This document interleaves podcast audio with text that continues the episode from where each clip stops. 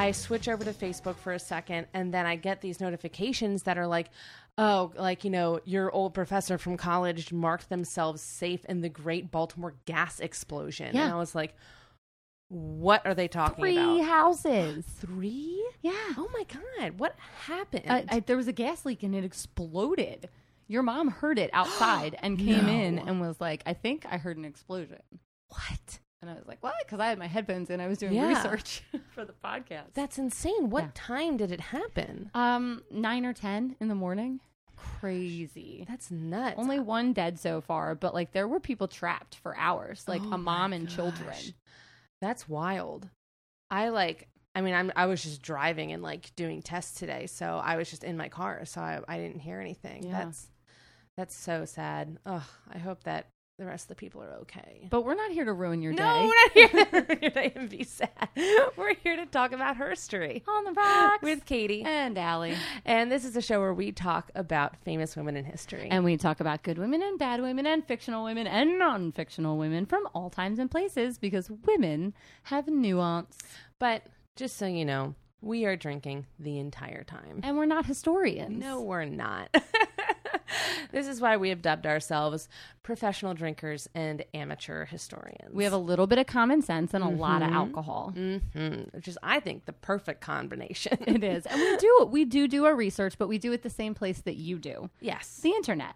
YouTube, Wikipedia, random articles on Jezebel, So uh, iTunes, iTunes, which is we're coming to you from iTunes. Uh, and then of course just Google Google Google. absolutely. We don't Bing.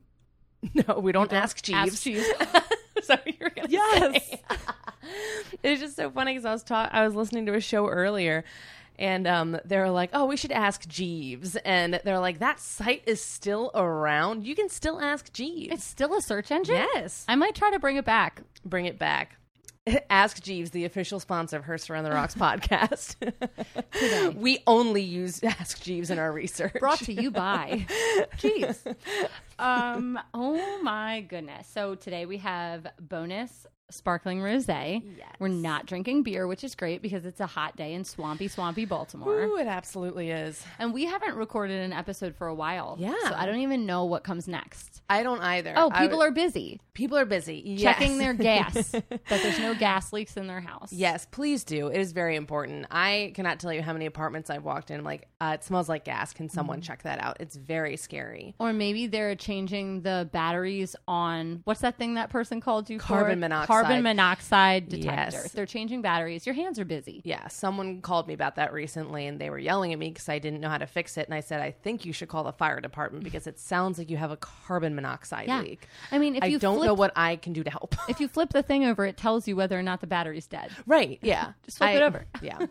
So yeah, I was not the right person to call in that scenario. No, you're not an emergency first responder, Uh, anything but. but you're busy Um, doing all those things. You're so so you don't have time busy. to look these women up. No. So we're going to describe what they look like so you can get a picture in your head while we're telling their tales.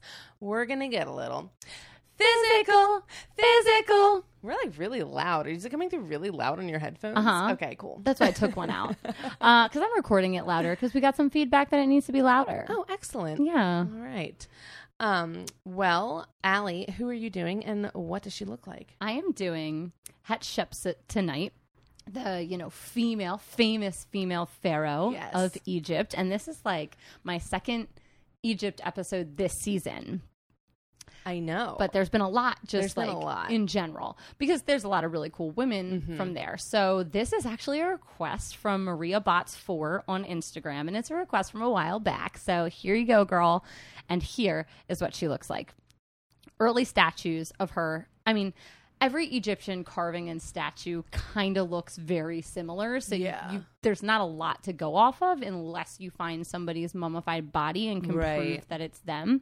So her early statues had a feminine body with a male headdress, and she often wore all of the regalia that a male pharaoh would have, including like the beard thing. yeah. Um, but later her statues shifted to hide all of her female features. So they took away like her breasts and things like that to make her body look more male. But hmm. she still used she her pronouns in her writing which was really confusing to egyptologists who found this stuff before they knew she was female. For a very long time it was just assumed that she was male or at least it was like a we don't know what's going on. Yeah. Maybe we're translating this wrong.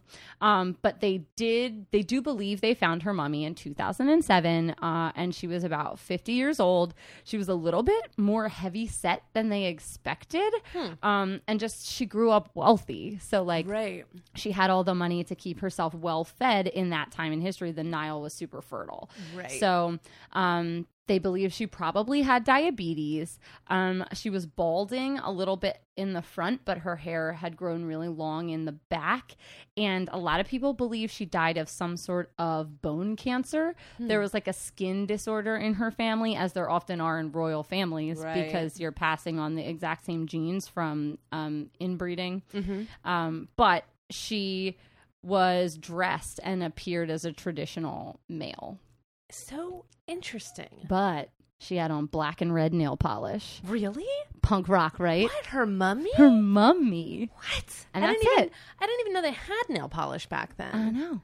But when my you look her up, like cartoon drawings of her are like that very sleek eyeliner, Mm-hmm. you know, Egyptian look. And she was indigenous Egyptian. I should add that. Right. Um, so that's what we know of what she looks like. Wow.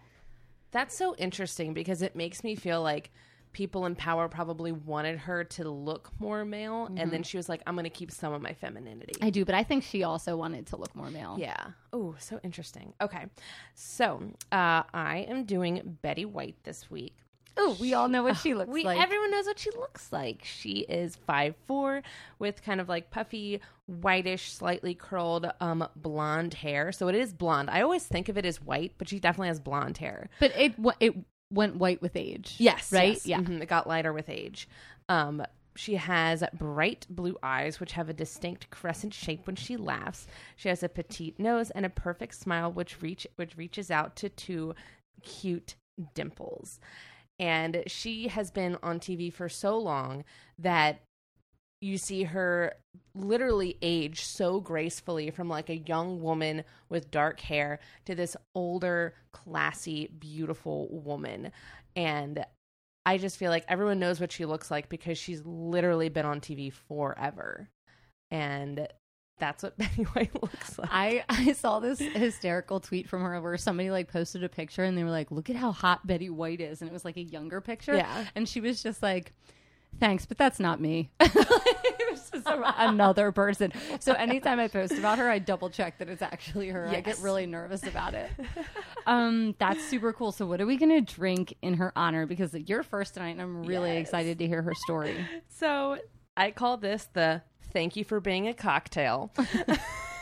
So cute. Yeah, sing it. Sing it. thank you for being a cocktail. Thank you. Um, so it is an ounce of gin, um, half ounce of triple sec, half ounce of Aperol, lemon juice, and you top the whole thing off with sparkling rosé in honor of her famous character Rose Nylund. So cheers. Oh, it's delicious. Mm, that's really good. Very refreshing. Yeah, and it's typically like bubbly rosé by itself is a little like harsh Yeah. on my mouth and this the other liquors just cut that completely. It really does. And also, like, so the drink is served on the rocks, which I mm-hmm. feel like for champagne cocktails, I normally don't do. Yeah. but I like the taste of like like sli- slightly watered down like fizzy drinks. I just think mm-hmm. it tastes really refreshing. So I wanted to serve this on the rocks. Um So when you guys try it out, yes. just a note. Uh, and I garnished it with a white flower in honor of Betty White. so sweet. So what do you know about Betty White? So I know that Betty White has like the longest career on TV in like all of Hollywood. I Yeah. think. Um, I know she was in the Golden Girls. I think she was on the Mary Tyler Moore Show, and she has a dirty mouth or is famous for like continuing to make um, off-color jokes in her age. Uh, and then um, she was like took control of herself and her screen time as a woman like very early. She was like one of the first people to do that. But that's all like I don't know about her personal life. I don't I wasn't a big watcher of the Golden Girls. Like I've seen it, but I wasn't really into it. Same with the Mary Tyler Moore show. Like Yeah. I've, I've seen episodes, but it was always like never in like sequential order. Yeah, and I think that's very common for um, specifically millennials because I think the Golden Girls came out in the '80s, so we were like a little too young for it. Right. And even like the reruns, like we didn't have cable growing up. Right, but I knew her as like a cameo character in a lot of things. Yes, because she is that. She is like the queen of sitcoms and she can just turn any scene into something spectacular. So even if she's a series regular or a guest spot, like she is the person that comes in and turns the entire show around. She's perfect. Incredible. So why don't you tell me her A to Z Betty White story? Okay. So I got a lot of this from a bio documentary on YouTube and a documentary called Betty White, the First Lady of Television on Netflix, and of course her Wikipedia page. So Betty Marion White was born on January 17th, 1922, in Oak Park, Illinois. This is right outside of Chicago. Her parents, Horace and Tess, wanted to name her Elizabeth, but they worried that people would call her Liza or Beth or Betsy. So, to make sure people always called her Betty, they just decided to name her Betty. I love when people are named a nickname. I do too. It's great. It's so fantastic. And I feel like that's an early indication that, like, she is not going to like play around with what she wants. Like, you know what I'm saying? It's like, no, my name isn't Betsy. It's not Liza. It is Betty. And that is what I will be called. Her parents knew how to raise her. They knew. Oh my gosh, her parents are the best. So when she was two years old, her family moved to Los Angeles. So she is a tried and true like Hollywood baby. She's an LA girl. hmm But her parents didn't want her to only know the city, so they spent a ton of time in the great outdoors exploring the mountains of California. Cool. So they would do this thing every summer where they would literally pack up stuff like three weeks worth of clothes and food. They would put it all onto donkeys, and a guide would take them out to the Sierra Mountains. And they lived without seeing another human for three weeks in the mountains. And they did this every summer. So Betty has been practicing for quarantine all And along. yes, she's thriving right now. I mean, she's always thriving, but but yeah, she was just raised to love nature, to love animals, and she was like I learned from a very early age to love animals because those summers in the Sierra Mountains, she was like, you got to see animals in their natural habitat because you were coming to them. It wasn't people bringing them to you. She was like, I saw some insane things. Right. She wasn't in like the San Diego Zoo. No, no, and like, like it's just so wild to me. Yeah, they would just go out and just be in the wilderness for three weeks, and With if they ran out of food, they ran That's out of great. food. I love this. So, um, while Betty was growing up in the Great Depression, her family didn't have too much money. Uh, her father made radios, and if people couldn't eat, they certainly couldn't like splurge on a radio. Um, he also at some point installed floodlights too, which again is kind of um, like a business like upper class thing. So like a lot of his skills couldn't really be accessed or used during the Great Depression. So um, instead of accepting payment for his radios that he was making, he would accept dogs.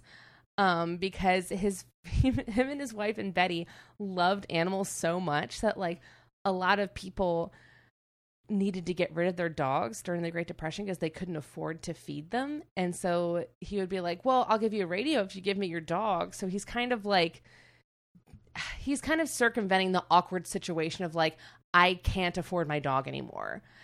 And he's doing like, he's doing like two really nice things here. That sounds like a burden on their finances, though. yes, it, it is. Because as Betty says, she goes, Radios don't eat, but dogs do. Anita, so, darling. like, seriously. at one point during the Great Depression, when he's not making any money, They had 101 Dalmatians. 26 dogs in their Oh. house. My goodness. Call Maria.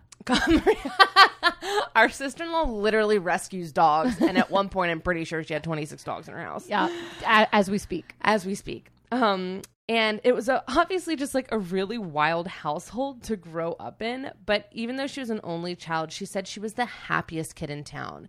She was like, My parents were the funniest people ever. They loved me. They loved animals. She goes, Actually, I think they were kind of disappointed when they had me because they're like, eh, She's not as fun as a dog. she can't walk right away. it just it's it's the great it's the greatest and she said the worst word to say in her household growing up was bored she said her parents could not stand for you saying i'm bored which is how you raise your kids Yes. and i love that Only boring people get bored. and her parents would say well there's too many things that you'll never get time to do so bored is not an option Mm. And if I she might switch up what I say to the girls. They're tired of hearing what I have to say. And if she wasn't taking care of dogs or gallivanting around the mountains with her family, she was excelling at school. She was always a good student, but everyone could see that her passion was with the theater. And when she graduated after doing many, many school plays and musicals, everyone knew that she was bound for a career in show business. Which is funny because she actually wanted to be a park ranger, but women weren't allowed when she was that when she was young. What a shame. I know. and also, like, who's like really excels in school and they're like, you know what you'd be good at? Showbiz. Isn't that the fallback? I know it's usually like, oh no, you're too smart. Don't go into show business. Be a Like, nurse. Be a nurse. Be a, be a doctor. Oh no, Um, not, if she couldn't be a park ranger, was she a dog? Yeah. so yeah, so she couldn't be a park ranger, so she was like, okay, like I'll go to Hollywood. Um, she also considered being a professional opera singer since she had taken opera lessons for quite some time. But she said the only thing holding her back was she didn't quite have the voice for it. the only thing holding me back from the one qualification you need for this career. And let me say, like, she does have a beautiful singing voice. It's just not like professional opera level. Got it. Um, so three months after graduation in 1939, she made her first TV appearance on a new experimental TV channel.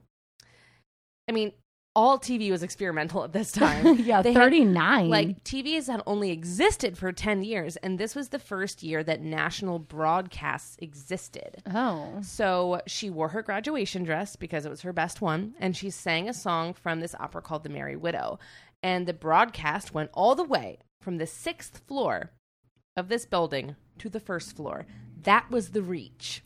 For for the the television station reach was negative 5 floors. Yes. Oh wow, that's like worse than radio waves. I know. That's like they're experimenting. So she has literally existed on TV since the beginning of TV. I just want to make this clear because I find this fact to be insane. This is like the ahoy hoy on Ahoy a hoy. telephone. yes. She describes wearing dark brown lipstick and heavy pancake makeup just so you could see her face on the screen because again, this is first TV. Like it's unbelievable. Stage makeup. Stage makeup, exactly. Um, so she at this time also did work modeling, and her first professional acting job was at the Bliss Hayden Little Theater.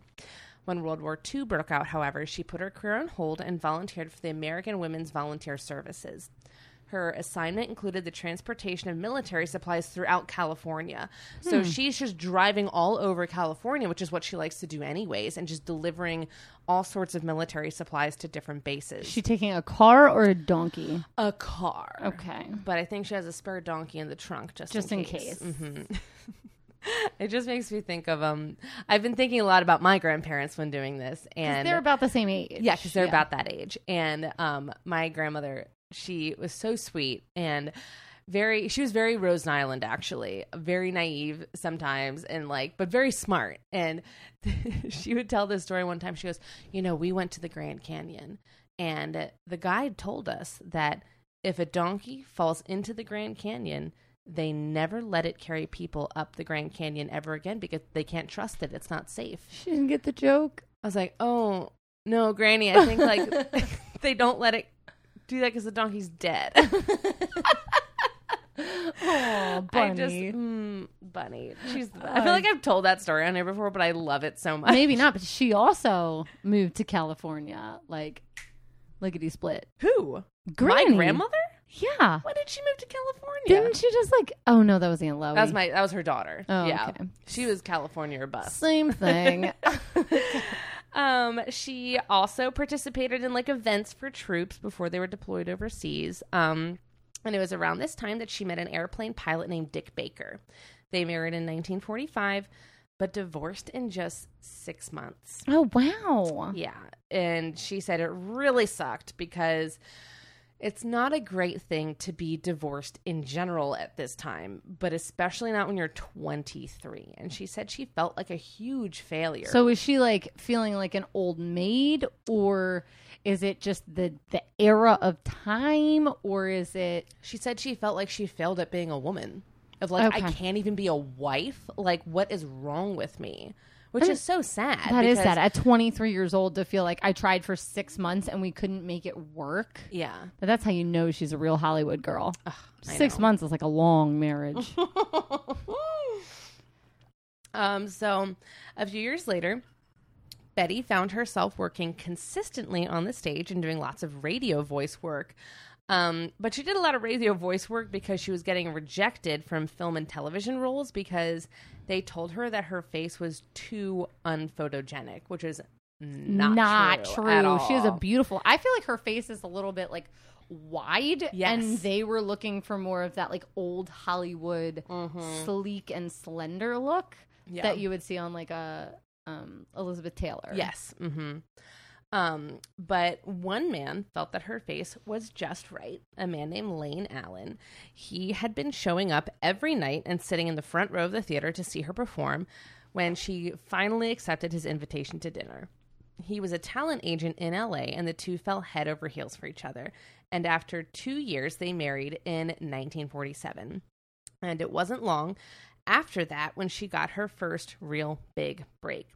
So there's this well known LA DJ named Al Jarvis, and he had this like hit California radio show. Like everybody knew his name, everybody was on his show.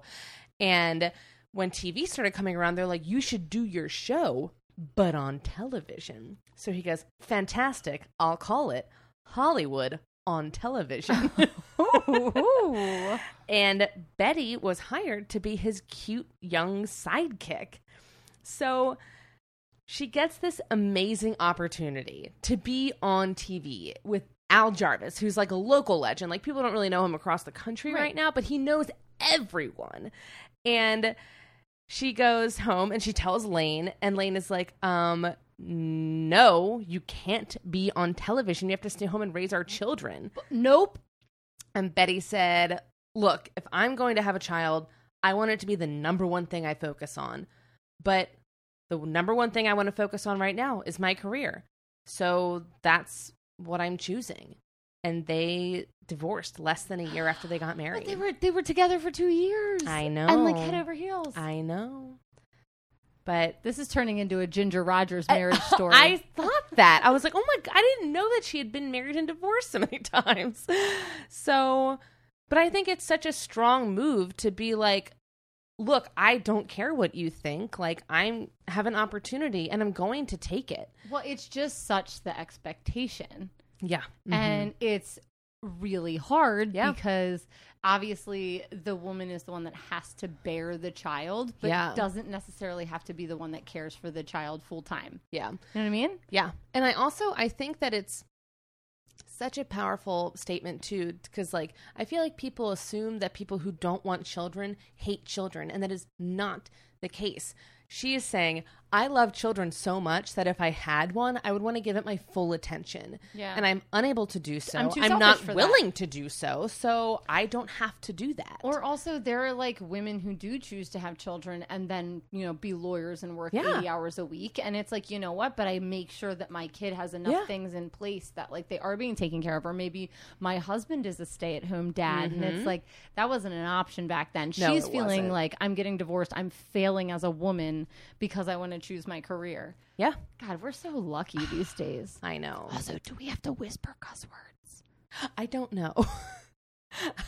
so that everybody knows, just like last week, we're recording at Katie's parents' house, my in law's house, but this time they're here. Yeah. So I think every time we cuss, we should just whisper it. Okay. Okay. I feel like I'm at a slumber party. Oh um. um, so this also proved to be another factor in Betty's life that made her very unconventional. She was twice divorced before 30 and she was choosing not to have children and she never did have children. Never. Betty White never had any kids. No, isn't that No. wild? She's like the mother of Hollywood, and she's never had kids because Ugh. she just chose not to. And people just didn't understand. She's like Abraham. Sarah. She's the mother of all the Hebrew people, Oh, right? I was So, gonna like, say, I Betty thought she White was just, like- barren. yeah, she was. okay. But then God Um, gave her children. But the- okay. the, point is, she's the mother of Yes. all of the Hollywood. Yes, she really is. Um, and but yeah, but people were just like, what is going on with her? They didn't understand. Um, but she pressed on because she had a show to do. Hollywood on television would soon consume her life because shows were very different from what they are now. They were variety shows, and it was unscripted, and the show was on six days a week, and it ran for five and a half hours every day. That's like working on Broadway. And again, it was live. Like most Broadway shows, I feel like are about like two hours. Would you say? Two, two and a half, maybe, two and a half? maybe three if you're like in cursed child realm. Yeah, but like, so she is doing basically two to two and a half Broadway shows a day without a script. These are all live with unscripted. Like they have little skits and stuff that they do, but it's mainly just riffing. How fun would it be to be like, I'm going to be a model, and then be like, oh, I'm funny. To find out you're funny. I know. I wish I could find that out. And the thing is, too, there's no like cutting to commercial right now. So they would literally, the commercials were then Betty going, and now a word from one of our sponsors. Have you ever tried this cough syrup? so she's reading the commercials. Yes. She's like a radio disc jockey. Yes, because that's all they knew how to do. All they had was radio. So they said, well, we'll just put radio on TV. And she said in the beginning, they would just literally, like, they her and Al Jarvis would be like, and here's a new single from, you know, Al and the Suggins Gang. And, like, they'd play a record on television. And like sit there and smile. yeah. Like when the like when the sound goes off and the newscasters are looking at each Yep. other, like Oh Will gosh. Ferrell and Christina Applegate. That's exactly it. So. I love Christina Applegate. I mean- sidebar. Me too. Um, but Betty was like, I can still go a little bit longer. So she and Al also hosted a one hour nighttime show each night doing sketches and songs. So she was on TV for six and a half hours a day. Live. Live. and as the 50s started to come to, to life, so did her popularity. People in Los Angeles loved her. And as television sets became more common in households around the country, so did she. Uh, Can you imagine though, like the same person on TV for like six hours a day and you can't choose anything else to watch? That's like Big Brother from 1984. You're like, oh yeah, Betty White, of course. That's insane. She's the president, right? Yeah. Um, I wish. She also went. She'd do from- better. she would. She also went from making fifty dollars a week to making three hundred dollars a week during this time, which is about thirty two hundred dollars a week in today's money. Betty. Betty's making bank. Oh, so she's also one of the earliest examples of a television star because there weren't television stars because they didn't exist. There were movie stars. There were movie stars, but she's a TV star, and then she And what be- year is this? Because I feel like Wizard of Oz and Gone with the Wind came out in like the 1930s. Yeah, so this This is, the 40s. 50s. Oh, this is the 50s. So we've jumped Well, now. Yes. So, um, so she started on this in like the late. I think 1949 was when um, Hollywood and television Interesting. was was going on, and then S- but it's also still like local TV, and it's gonna end up being like national eventually. Yes. Okay. Mhm. So uh, she was also one of the earliest examples of a television star that then became a spin-off or television show that became a spin-off TV show. So her and Jarvis turned one of their popular sketches into a sitcom called Life with Elizabeth, which is so ironic because Because her name wasn't Elizabeth. her name wasn't Elizabeth. But um where she was not only the star, but she was a producer.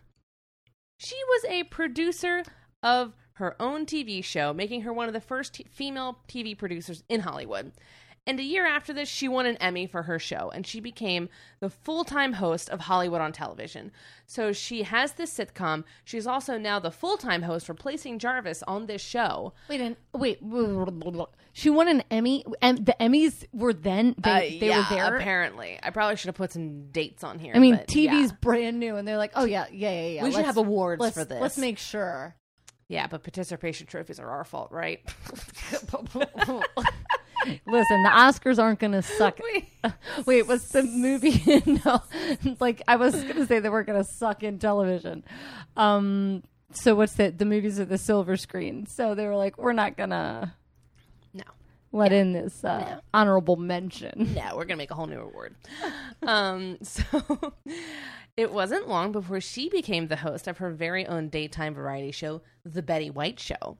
So, The Betty White Show, And this is not a stage name. This is like her real name, Betty. this is her real White. name, her name. And this show was so adorable, but it actually got into a lot of controversy because Betty frequently had this young dancer and singer featured on her show named Arthur Duncan. And when her show went national, because this is around that time again where people eh, like the number of TVs in house, households like skyrocketed during this time. growing and now you can get TV from California in your home in Mississippi. Right.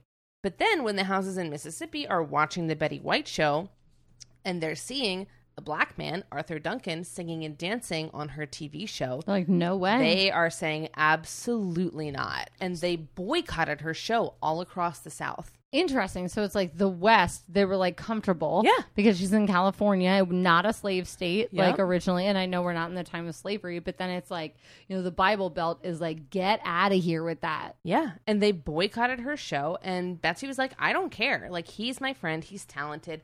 And I'm a producer. So, like, fuck off. Fuck off. Penny's telling on us right now. My parents' gonna. Uh, Katie's parents' dog just came in and she then left when we cussed, and she's going to tell your parents.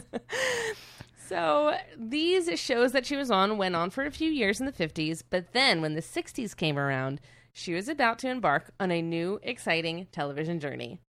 Game shows! Oh, it- doesn't she have multiple Emmys for like being the best game show host ever? Pretty much. Okay. So Betty was a literal tour de force on game shows.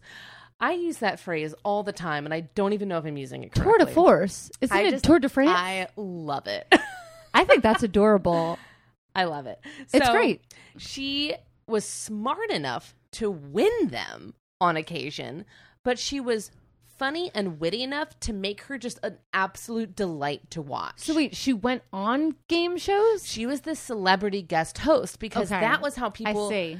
like game shows on their own with just normal people were not interesting. So they were like, okay, well, like every game show basically has celebrities on it to bring people in. And Betty White was like the number one like celebrity guest star. I mean, she was a game proof show. that America's Got Talent. She really is. because again, like not only because she said like her parents and her like played games all the time because they were in the middle of the Sierra Mountains and they had nothing else to do. So she was really, really good at games and she was very competitive. But she again was so smart and funny and witty that anything you threw at her, she could immediately like yes and and like turn it into a really funny joke. It was like she had been training for improv, It really was. but she didn't even know it. Didn't even know it. it didn't Yeah. even have like a name yet. especially because at this time again like she's the celebrity guest star so she's just being herself on all of these shows and betty white is just so darn delightful that herself is enough and i'm obsessed with her so she even had her own game show at one point called just men i don't know what You can't was bring about. this. You can't make this up. I you can't make it up. So she starts making the rounds on this popular new television phenomena, but there was one show that was her absolute favorite. It was Password, which then turned into like what was it like Million Dollar Pyramid or Oh, yeah. Thousand Dollar A Pyramid? ghost! Yes. From Friends. and if you don't know what this show is, I highly recommend the Secret Word with Mindy sketches from SNL with Kristen Wiig and Bill Hader. They're so funny. Um, but she loved the show. She was really, really good at it. But the real reason she kept coming back was the host, Alan Ludden. Alan really liked Betty, and Betty really liked Alan. But when they first met, Alan's wife had just died from brain cancer. Oh, and a shame. I know. And she was also dating someone else. So it was not like the best time for them to meet, but they just had this immediate connection. So they spent a lot of time together and like on and off because she was in California, he was in New York. But then they did a play together in Nantucket, like for one whole summer. And basically, they realized while they were together on this beautiful summer vacation in, in Nantucket that something really special was going on. So in 1962, he proposed to Betty but she refused. And she actually got really angry with him for asking because she was like, Look, you know that I am super hurt from the fact that my first two marriages fell apart before I was 30 yeah. and I don't really trust men right now and I just I I can't I can't be married. So he didn't want to give up. So every time he would see her, instead of hello, he would say, Ahoy hoy. I wish. but he would say, Will you marry me? So she'd be like, Hey, Alan, hey, will you marry me? And she's like, No. Stop it. Every single time. And then he wore the ring that he proposed to her with on a chain around his neck for a year. So every time they would hang out, he would have the ring around his neck ready to go. I have a question. Mm-hmm. Where is the fine line between no means no and romantic? I don't know. I can't find it. You especially can't find it around this time Yes. because I think it would be different too if they didn't continue their relationship because they still had a relationship going on. She just didn't want to get married. But, Yeah. Which is like, because I think this is adorable what he's doing, but I would also, if it made me uncomfortable, yes. it doesn't seem to be making Betty uncomfortable. Yeah, it, it isn't. And I thought about that a lot too because if we put it into a different time context, is it creepy? Yes. Like, Or a person who's not like um reciprocating, yeah. then it's very creepy. and it also feels very like pressuring you know like but again like the way the story turns out you realize that it wasn't that like he just wanted to you know show her how was dedicated he was yeah and so it was an entire year of will you marry me? I have this ring around my neck. And then the story goes that after a year of this all going on and she realized she's like i'm being so stupid and i'm wasting all this precious time with him. And so she called him up and instead of saying hello she just said yes. But listen, that's adorable. A, It's but she learned that from her parents. yes I'm wasting all this time. Like you're never Yeah. gonna have enough You're time never to do ha- anything, exactly to do everything. So just do it. yes so also, don't marry someone you don't want to marry. She wanted to marry him. That's the that was, and I think that's what makes this story different too. Is she wanted to marry him and be with him, but she was like, I, I feel like in her mind she maybe had this like resistance of like marriage means it's going to end, which is really a sad mindset to have. It's scary, and It's a lot really of scary. women and men go through that. yeah, they do. So, um, they married in 1963, and she became a stepmother to his three teenage children, and he became a stepfather to her two poodles. he had never. She would have two poodles. I know. He Where never- are her 26 dogs? Where have Oh, they, they gone? oh, where? Oh, where? So, um, he had never really been an animal person, but when Betty brought dogs into his life, he was overjoyed and he was like, "Oh, I understand now why you're so into animals because while she's doing all this, she is continuously rescuing animals." oh my gosh, a dog just barked. Penny was making sure we knew. Um, so and so she brings dogs into his life, and he's like, "Oh my gosh, these are amazing! I love this." And he goes, "Okay, I am going to really make your dreams come true. Let's produce a show all about animals." So Steve they- Irwin? pretty much, it was like the original Steve Irwin. I mean, rest in I am like peace. kicking this box. Listen, Um, so they produced a show called The Pet Set where Betty would have celebrities and their pets on. It was basically like a regular talk show, but with pets. and it sounds amazing. I would love to like meet Sandra Bullock's like cats. I feel like Jimmy Fallon could do this. he absolutely can we could. just like can we send him a note? Yes. a note for you.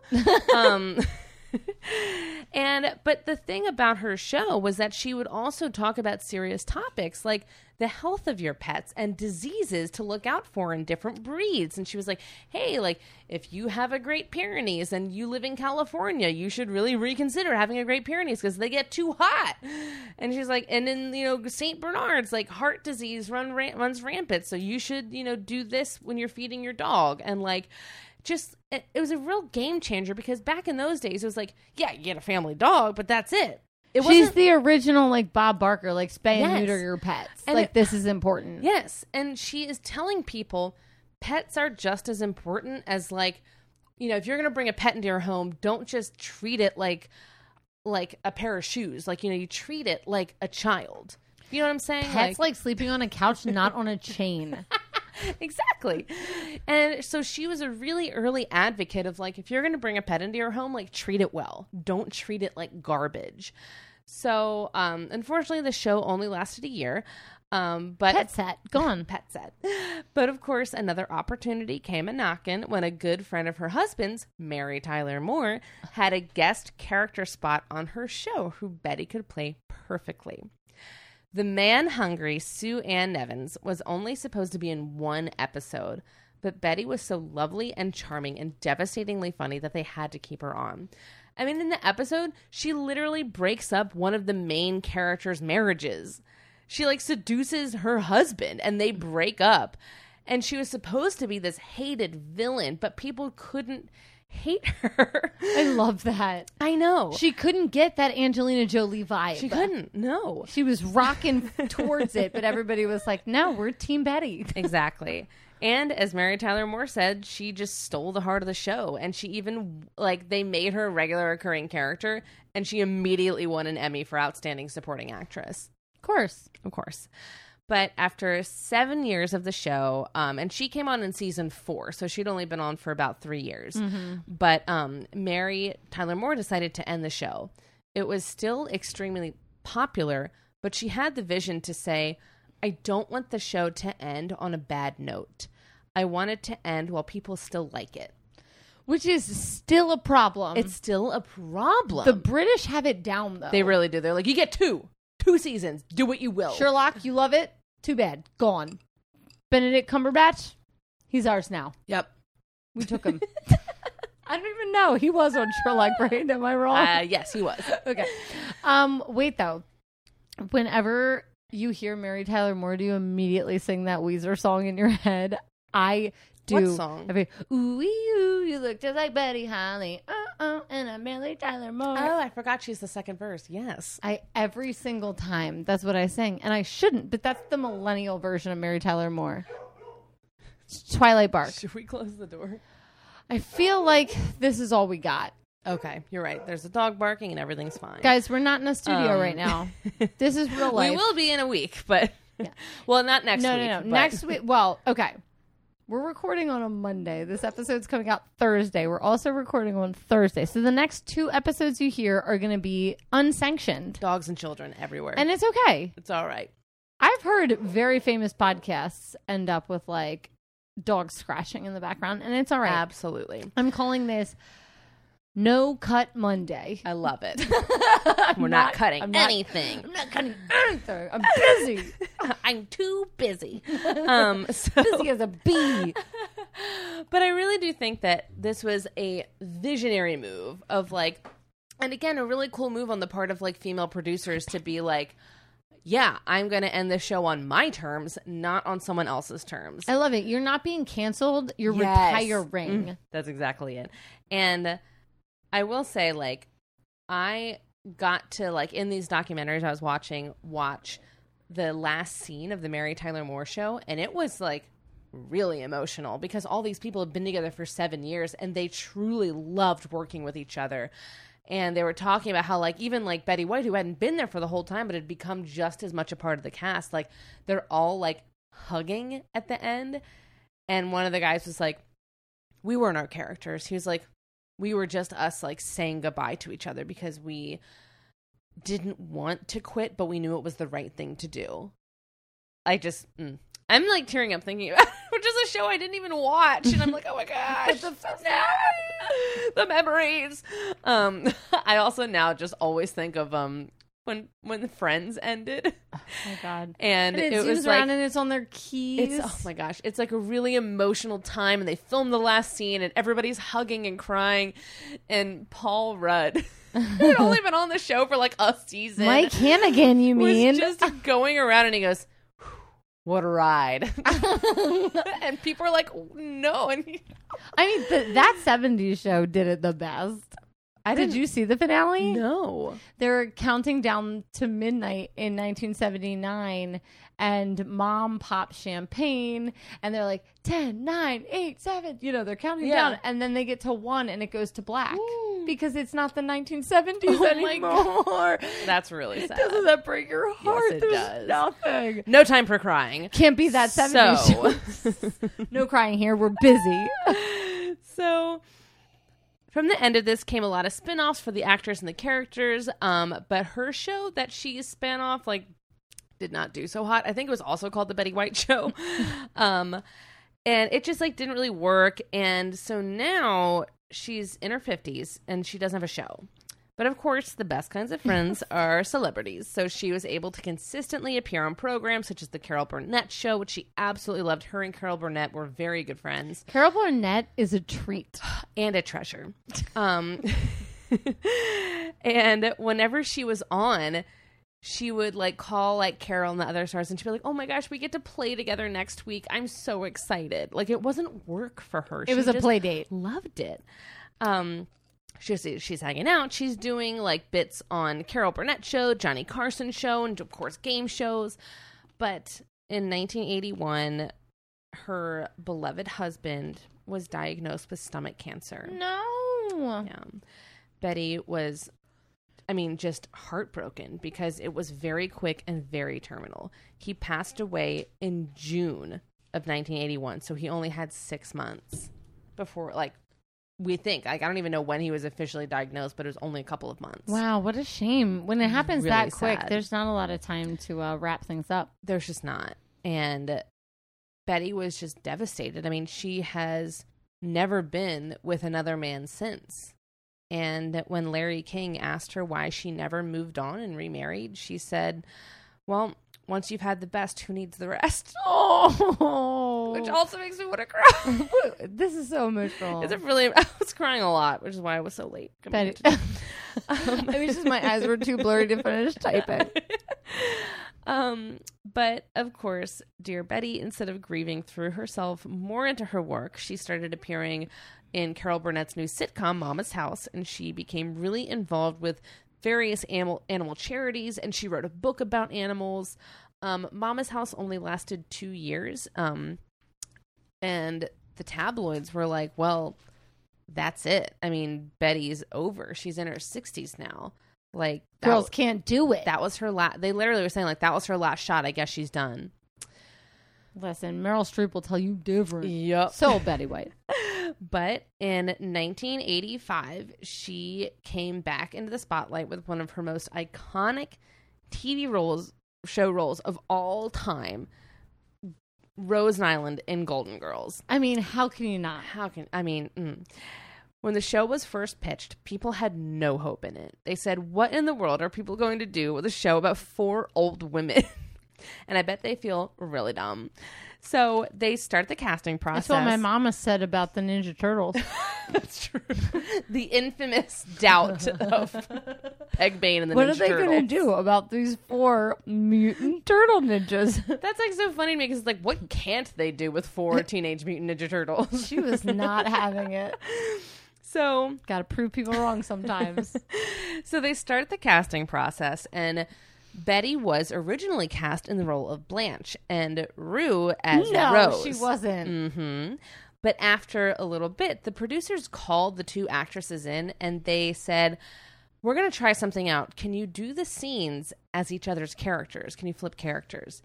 And it absolutely worked It got better. it got way better. Betty was a little reluctant at first because Rose was written at first with the weakest personality. She's like a side character. Yeah, and she was very broad. There was no clear definition of who she was and what made her have like a purpose.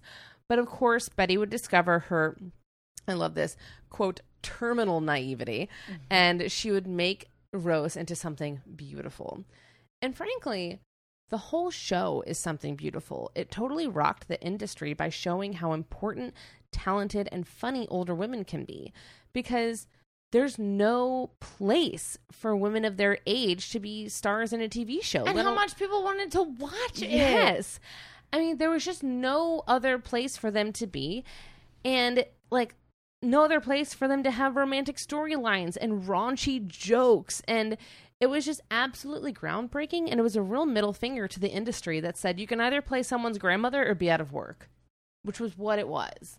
And I honestly, frankly, think it still is. Yeah. Like the Golden Girls was something that was I don't know if it could happen again. I think it people have tried, but it was so good and every actor in it was so good. it has to be right. Yeah, it has to be right. And it really was. And one of my favorite headlines from when the show became a runaway hit was Sex and the Senior Girls. NBC's Golden Girls are the toast of TV with their midlife Miami spice. Ooh. I love it when you read an ad. Thank you.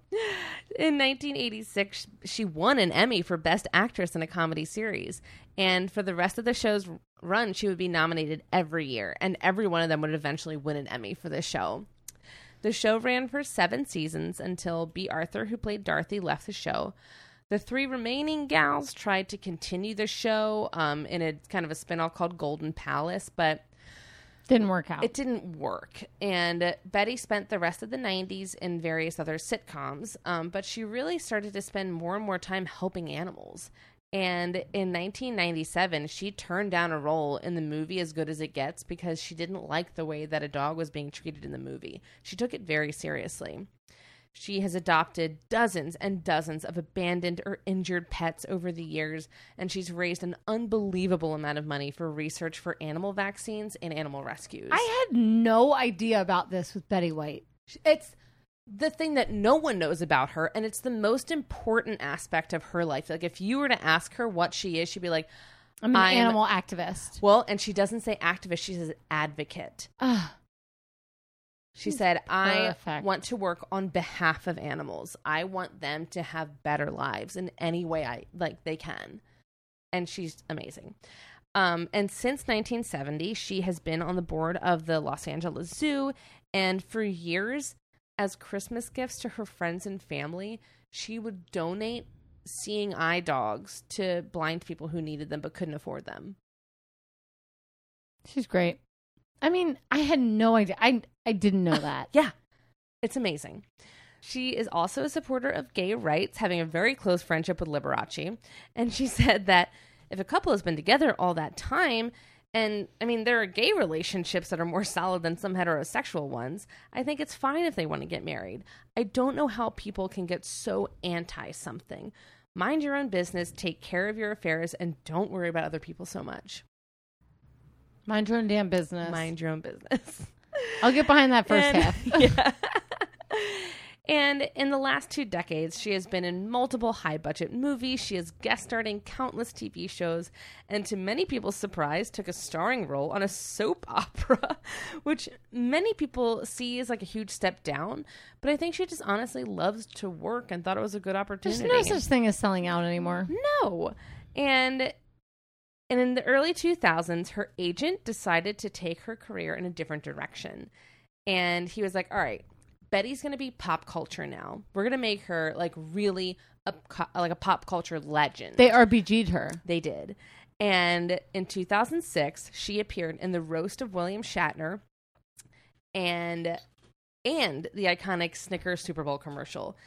And it really signified a turning point where people were like, okay, I thought she was just like a classic of TV, like Andy Griffith or whatever, and but now she's she's making jokes at me. I mean, literally, Hangry is because of her. it is. It absolutely that is. commercial was sold because we were like, oh, he's acting like Betty White because he hasn't had Yeah. enough food. and the whole and like and it's so perfect because the whole joke is like Betty White is actually in this commercial like in the mud Getting like, tackled in the mud, like with stupid boys. it's just it's so great I repeat, stupid boys. stupid boys I, um, I like boys. um and she just also had this renaissance on late night television shows and she started to become this thing that like this cultural touchstone that no matter how old you were you could be like yes betty white and then in 2010 she became the oldest snl host at the age of 88 with musical guest jay-z oh my god. all because of a facebook post by a kid in like texas or something He was like, "Why isn't Betty White hosted SNL?" Yeah, he posted a thing that was like, "Hey, we should start a petition to get Betty White to host SNL," and it went completely viral. And in her opening monologue, she goes, "Well, I guess I have to thank Facebook, even though I think there are better things to do with your time." and it was also like I didn't realize how crucial this episode was because it was also a Mother's Day special. So they brought back tons of classic SNL cast members. So like Molly O'Shannon was there, Tina Fey, Amy Poehler all came to play with Betty White. How could you not? Though? How could you not? if you're like going to be with one of the most famous Yeah. female comedians of all time. I mean, It's it's, not best. Lucille Ball, but it's Betty Yeah. White. Mhm. Uh, her and Lucille Ball were also very good friends. And I was going to ask you that at the end Yes. because we're she's been requested for our season seven. Yes. so we're going to do her, but it's like, damn, the two of them are tour de forces. tour, tour de forces, Tour de forces. as I like to say. There's an accent over the e and the s. It's confusing. very confusing. Um, but yeah, they had been friends for years and years because they were like the only two like female producers in Hollywood They're for a bit. alone. they were alone together and they were like, wow, isn't it wild being two women in comedy and like being around all these men and like them not listening to you and like how fun. how fun. Um, so then uh, in 2010, she started the show Hot in Cleveland, and a year That was later, a cute show. very cute show. Um, and a year later, she published her book, If You Ask Me, which she won a Grammy for the um for the audiobook. In 2018, PBS made a document- documentary about her life. Um, She doesn't need any more Grammys. No, she doesn't. Uh, she doesn't need any more Emmys. she has enough. She needs a hundred Grammys. Um, so uh, it's called Betty White, the First Lady in Television, which is currently on Netflix, and that's how I watched it. It's so great.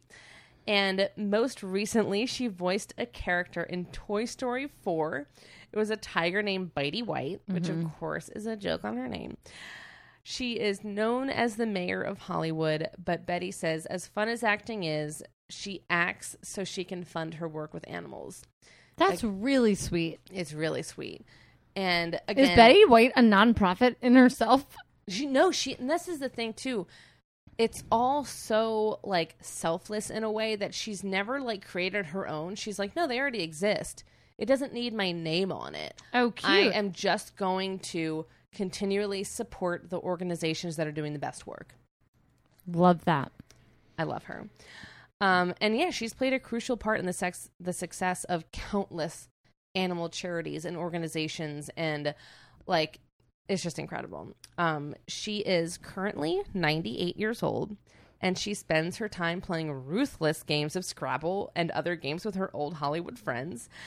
And she still makes the rounds on late night TV shows, making people laugh on television like she has for the past 80 years. And that's the story so far of Betty White. Hey, I am blown away by her. I know. Well, that's the thing too. Like, I wanted to talk more about her like animal activism, but like, again, like she is just supporting all the things, kind of like on the lowdown. Like, it's like it's the most important thing to her, but she knows that like her way of making money is like making people like laugh and like not being animal advocate Betty White, but being comedian Betty White. I didn't even know the animal activist thing about Yeah, her. I didn't either. I had no idea. But I almost think that it's like a really good way to do it of like look at how I live my life, not what I tell you about my life. You know what I'm saying? Like, Do you know what I also love? I Mm-hmm. think in the last couple of seasons, we've done um, several older women, and we have been asked to, within the next couple of months, be on um, the Hot Flashes podcast. Yes. And I'm just thinking about Dr. Ruth and I thought about her RBG. so much. Yeah, and and obviously Betty White. I, I was just thinking about these women that are like cornerstones of like women that we look to Mm-hmm. and I was just blown away by it because when this podcast asked us to come on, I was like, absolutely. And they're like, we want you to talk about women like post 40 or 50. yeah. And it was like, well, we have that. Oh, I mean, we it's have like- lots of that. But it's, also like, I, I I need to go back and like scour like people like Yoko Yeah. Ono who or like, like Jocelyn Bell Burnell. right they keep going Yeah. and it's like we start with these women so young and then it's like they age excellently with their accomplishments Well, and that's what I think is so interesting about Betty White is that we only know her as old Betty White. we but do She's we do, but she's been on TV literally since the beginning. So like there are some people that know her as like, oh yeah, from like the Elizabeth Life with Elizabeth. Like she's literally the longest running Yeah. television actor of all time yeah, and suck no, it, Regis. no but yes Just kidding. in I- your deathbed as everyone learned on the uh, Gal Gab episode, I'm obsessed with him. yeah we all love Re- if you didn't listen to gal gab You really should. it's worth it It's very worth it. um, well, I'm excited to get into your person. we can go do another drink So let's make more drinks in my childhood home, and we'll be right back with more Herstory on the Rocks.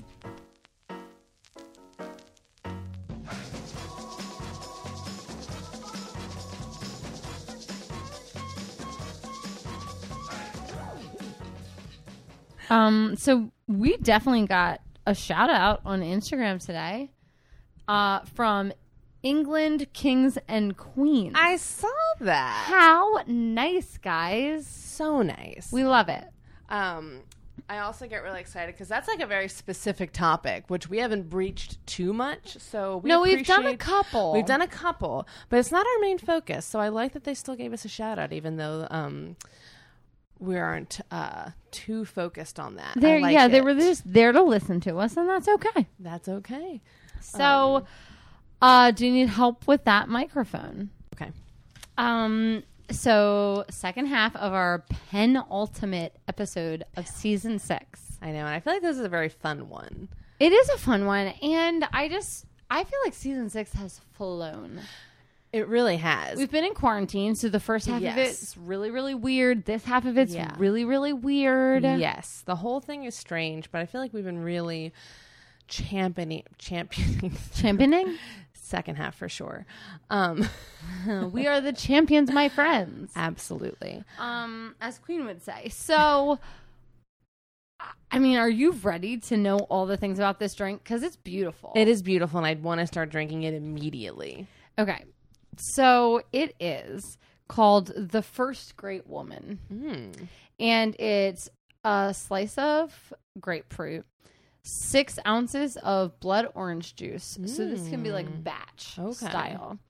An ounce and a half of bourbon, two ounces of orange cream soda. So like cream sickle it up. Okay. Uh, some fresh rosemary garnish and a few drops of bitters. Ooh, cheers. It is fancy for me. I'm not this type of girl. Yeah. What do you think? It's delicious. Okay, good. I love it. I'm also spilling it absolutely everywhere. It's great. I'm really into it. Usually in my Egypt cocktails, I try to throw some vanilla in, but I thought vanilla would make it a little too sweet, like vanilla simple syrup. right. And I was like, I'm not going to do it. mm-hmm. So that's this is what I went for. I love it. And I love the orange cream soda. I feel like it just adds like a really nice base to it. And you forget that there's a bourbon in here, not like Doesn't taste like something. bourbon. no, it doesn't. Um, but it's delightful. And I think it would be an amazing batch cocktail. Yeah, exactly right. Because you can put this all in in big ingredients as long as the, you're not going to let it go flat. Mm-hmm. Because a lot of it is bubbly ingredients. Yeah. But perfect. So, what do you know about Hatshepsut? Okay. She was like a female pharaoh Mm-hmm. of Egypt. And that's all I know. Did she birth another famous pharaoh? No, I mean she birthed the pharaoh. Yeah, at I some don't, point. I don't but- know of his fame. Okay, because I like I always. I mean, he is a famous like- pharaoh. Her. No, she did not birth a famous pharaoh. Okay, not like Tutankhamun. No, yeah, yeah, yeah. Okay, I think Uh-uh. I thought that she was like Tutankhamen's mother. yeah. That's not true. I think a lot of us lay a lot on her. yeah, I also think a lot of us lay a lot on King Tut, and he Mm. was like six when he died. Yeah, So, uh, hashtag history. Do an episode on King Tut. yeah. Please, I'd like to know more because we don't do boys. Because boys are icky. Um, ew. So, Um, so we'll never know on this show. But um, but we are going to do King Hatshepsut King had because they do not have a female word for pharaoh interesting in Egypt. So she is listed as King Hatshepsut. I wish that it was Farah, and then we could call her Farrah Fawcett. Fawcett. so quick. Oh my. So she was born around, you know, 1500 BC. It's a little before that, but it, she's, uh, you know, a thousand and a half years before Cleopatra. So Oh my I wanted gosh. to put that in perspective because she's so far BC that we aren't even understanding the realm of who she is. She's so far BC, I can't even see. see your way into Egypt. Egypt history goes back really, really far, like 6,000 years, and we're just all not a part of it. well, and it's also incredible, like how much we know from so far back in Egypt. They were It's good record keepers. They were good at it. So studious. Your studiosity is great. so the Nile's a powerhouse during Hatshepsut's life, and it would flood, and the silt would like go on the land, and it would create a really fertile area, and it was just like food to table, right? Like the Nile's where it's at. Um, but the Nile flooding was connected to the gods, so. Egyptian politics, economics, and religion is heavily connected. It's like the Very interesting. it's like the Holy Roman Empire being Yes. involved in England. It's like, oh, well, why is God so connected to your king? yeah. And the Nile is like the connector there. okay. So during Hatshepsut's time, Egypt is peaking. They had a military, they had territory in surrounding areas, and her name, Hatshepsut, means foremost of noble ladies. Now, much of what I say, n- there are people who are going to say the opposite. There's no Right. proof of anything. Yeah. So like if you want to find a really good um Egyptologist about Hatshepsut, Kara Cooney, it's C Kara with a K and then C O O N E Y. She's all over YouTube. She's written multiple books about women in Egypt. Like she's the go-to girl. Okay. So find her, read her books, listen to her interviews on YouTube. She's all over the History Channel. She's great. So there are two, she's possibly the second of four children, maybe the second of two children, or perhaps the first of two children. Okay. So We- we, don't know exact birth order. We here. have zero idea what's going on. I mean, I'd be shocked if we did know. Yeah. So. I mean, it's really Any long knowledge we have on her, I'm just glad to great. have. Either way, her full sibling brothers tragically died, if they even existed. So she's like the heir to her father, like because there's either no brothers or her brothers died. well, and do you think that it's possible that history made up brothers to be like, well, this is why she had to be queen Right. because they all died tragically, not just because, like, yeah, she's the firstborn, so she's queen. Definitely possible. And also, all of the pharaohs back then had multiple, if dozens, hundreds of bastard children because they had so many Right. concubines. Mm-hmm. So it's hard to know who's a full sibling versus Right. who's a partial sibling. Yeah. So her father is Thutmose the first, and her mother is Ahmose, who is the direct daughter of the sun god. So What do you mean, direct daughter of the sun god? so I mean, most pharaohs were pharaohs because royal blood meant that you were a god. Okay. So in her mother's lore, Her mother was birthed of the sun god of Egypt. Okay. So her mom is the daughter of the sun god, and her father's Thutmose the first. that's a lot of pressure. So she's got a lot of pure blood going Yeah. on. Um, they are in the 18th dynasty in Egypt, which means so a dynasty was not a person; it was a full family. Right. So there were 18 full families before her family even got to the throne. So my point in saying that is Egypt's oldest. shit. Sorry, we're still whispering. We're whispering. so she ends up the fifth pharaoh of the 18th dynasty. So she is like in the the Middle Ages of Egypt. okay. So, this family tree was based on royal blood. Most royals married their siblings. Hatshepsut was a child of the pharaoh and his sister wife, n- not a random concubine, which makes her blood more pure than anybody else's. So, even though she, you know, there's many half siblings, she's the one who can like marry into the throne. Okay. She can like pick the boy who's gonna be pharaoh and marry with her to take over Okay. because her her blood's real pure. So Ahmose, her mom, had no full brothers, so she was a shoe in for wife of the pharaoh, which is her also her brother. So there's just lots of brother marrying. And Hatshepsut's father was a warrior, her grandfather was a warrior, her great grandfather was a warrior. So they're just like in it to win it.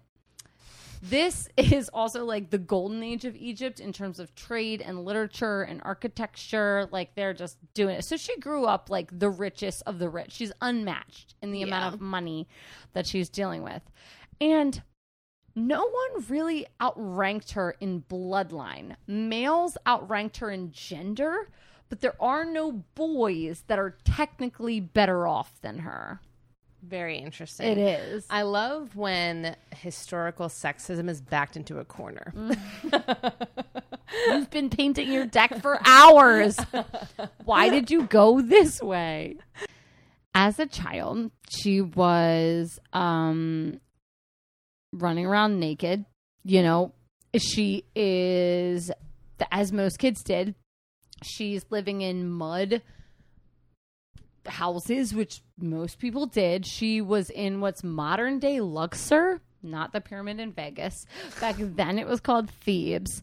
And she grew up basically running around no clothes, just in the palace, being educated though.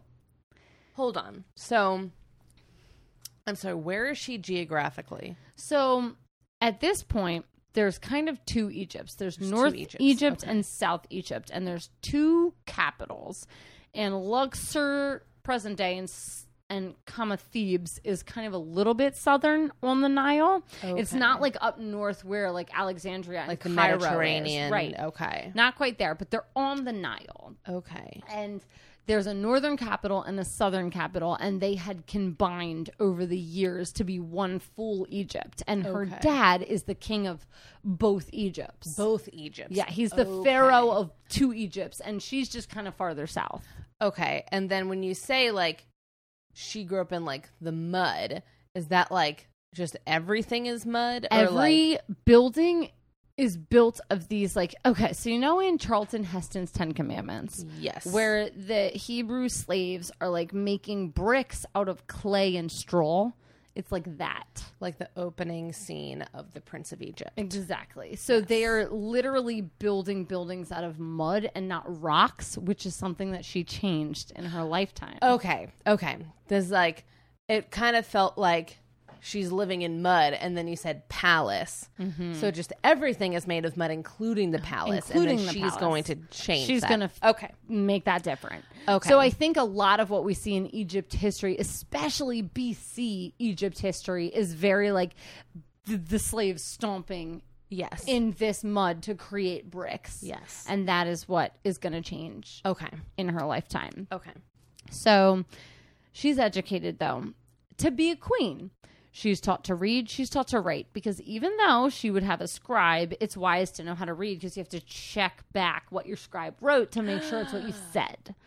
I've never thought about the fact that like the scribes could be putting down something totally different. Oh my gosh, they could they lied all the time in writing, so you could just like be like shenanigans could happen. So you had to absolutely be able to read so that you could know what they were saying. Oh my gosh. Yeah. Mm, okay. Okay. Yeah. She's also taught to be quote unquote pretty or queenly. She learned geometry, history, religion, but in history class, she's mostly learning about her family. Right. she learned to work Like with the sun god, your grandpa. your, your grandpa's soon to be husband. So she learned to work with the priests. Um, and, you know, the priests were like the politician. So, in a very serious way, she's learning how to rule Egypt. Her dad is really focused on her, and it was not just the women in the house teaching her, like her mother and multiple concubines. She's her dad's favorite, which is common in this podcast it is. we see it all the time that when All a dad time. is finally like, "Well, I have no other options. I want you." They rise to the top. Well, because there's um. Oh my gosh, who were we talking Benazir about? Bhutto. Yes, where her father was like, "No, you're firstborn, so you sit at the head of the table with me." Right. Like, I don't care that you have brothers. Like, you're the oldest, and I respect you and I love you.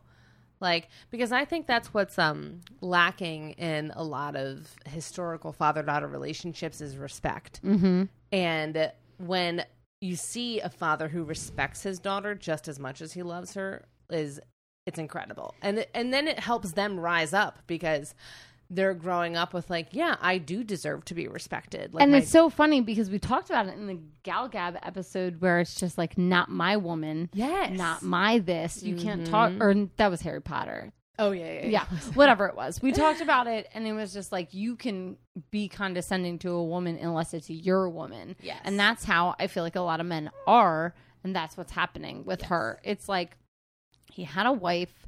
He attempted to have several children. Maybe he had some boys. Maybe they died. We don't know. But she gets to rise to the top because he cared for her. Yeah. Which is interesting.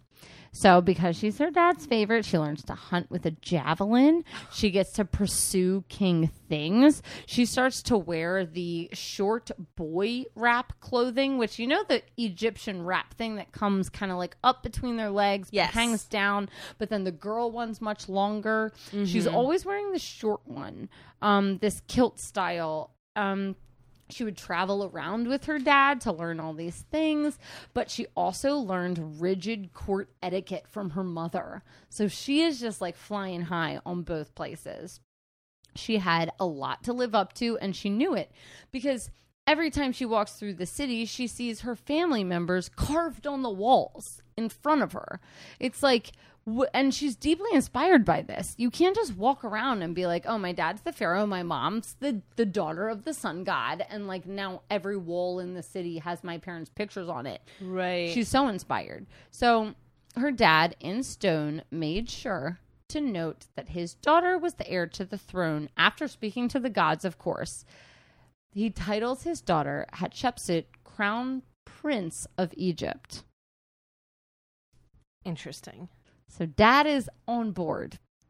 Well, and I feel like it also again it comes back to like it sounds weird to us being like, why don't you just say princess? Like they But don't like have a girl version. Their language literally didn't allow for it. There were no female versions of this word. yeah, so him calling her prince is You're the heir to my not be- throne. yeah, it's not like I wish you were a boy. It's this is the best term for what I'm calling you. Mm-hmm. So like, like it's like you're royal heir. You're, ne- you're next. You're next. You're- you are capital N next. next in line. so he introduces her to officials. They shared paperwork. He allows her in the bureaucracy. He taught her how to collect taxes, give justice, do favors, give rewards. He allows her to wear male clothing as she grows. He doesn't care. So when she's between 12 and 15, she got her own court. And um, as all Egyptians did, you prepare for your afterlife. So her mother, the daughter of the sun god, in her afterlife, prepared her tomb in the Valley of the Queens, but not Hatshepsut. She decided that her burial place would be in the Valley of the Kings. So for all eternity, she's like, "Oh, I'm going to hang out with the dudes because they believed in a very, very real afterlife." You know what I'm saying? Oh, so Oh, yeah. she's just like, I'm going to be the female that's buried in the Valley of the Kings. That's so cool. It is very cool. And then her mother dies. So Hatshepsut becomes the co ruler with her dad because you need a co regent. So she's given the double diadem of North and South Egypt and mar- is married to her father. Um, but she's seen as the daughter of her dead mother. So it's like she is the co regent of her father. So she has to be the wife of the pharaoh. Right, but it's not like it's it, and again, it's a really interesting lesson in how language limits us Right. because again, when you say like she's married to her dad, it sounds really freaking terrible. Right. But that's not what's going on. It's And- just a legal term because marriage is a legal term. and she needs to be the co-regent and it's like you know i'm sure you could dig and there could be historians that told us of horrible sexual relationships between Right. them but in my base research everybody's just like she's co-regent Yes. she's Yeah. the daddy's girl and he's grooming her to be a pharaoh Right. And it's just our language is very limited in what we can see in, as spouse as spouse. Yeah, Yeah. absolutely. And uh, I feel like we're also limited in what we see as like father daughter relationships Right. too, and like what we expect and what actually happened.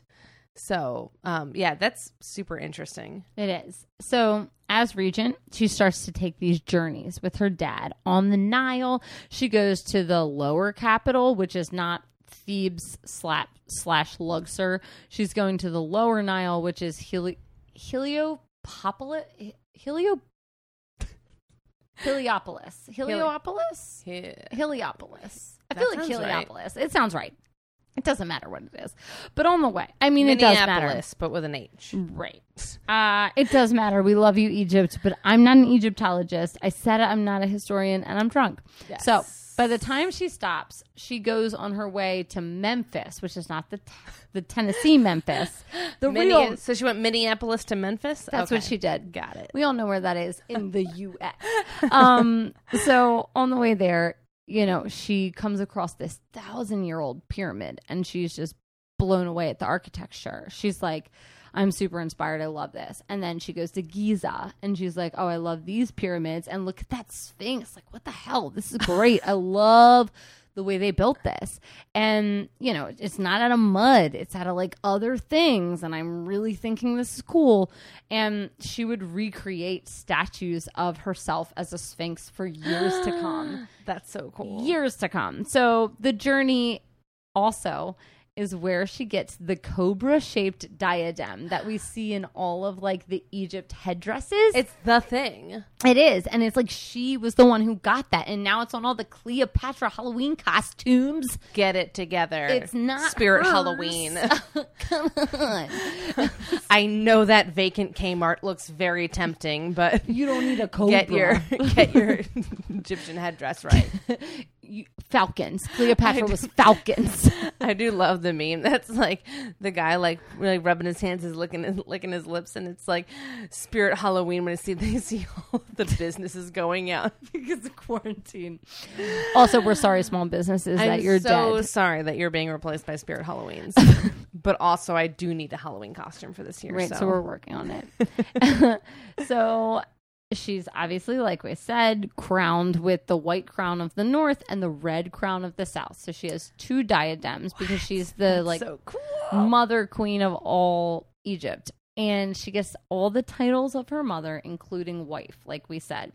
She's 19 years old and officially crowned in 1478 BC. So, like a 1,500 years before Christ. This is long ago. So, her dad then dies at age 50 and everybody's like well who's going to be the ruler? So her rise to power is really noteworthy because she utilizes her bloodline her education and her religion. So there's no consensus on how long she was the actual pharaoh.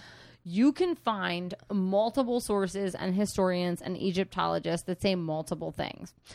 Originally the thought was never she was a regent and the other boys were pharaohs for her. Some say 22 years at the longest, and then there's literally every number in between. I again feel like that's just some sad sexism where like current historians literally can't fathom a world where women are in power. or Where- that other men wanted a woman to be in power. And it's ironic because we have again like we said in our Mary Pata episode we have women in other positions of power in like local positions of power like being doctors Right. back then but we can't imagine a world where blatant sexism doesn't exist and women aren't allowed to be pharaoh Right.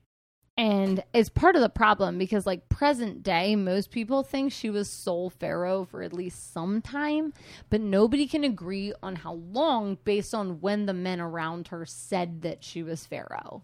okay So there was a tomb of pottery found in the 1900s where something is stamped with year seven, which would be the seventh year of her reign. And it said God's wife, Hatshepsut, which is important. Um, and there's like, this is debris from her like right hand man's tomb. So it's kind of notable. It's very weird. So nobody knows. That's my point okay it was very rare for women to be in charge in Egypt. There's only one before her woman who is confirmed as a pharaoh. Uh, we don't know much about her, and most of the women before her were seen as placeholders. Like, okay, he's 15, he needs to be a year older, or Yeah. he's, you know what I mean? So all of the women, it was like a time of tragedy, and they're like, mm-hmm. "Oh shit, let's just let this woman who used to be married to the pharaoh that died just like run it for a year." yeah So she's the first like actual ruler.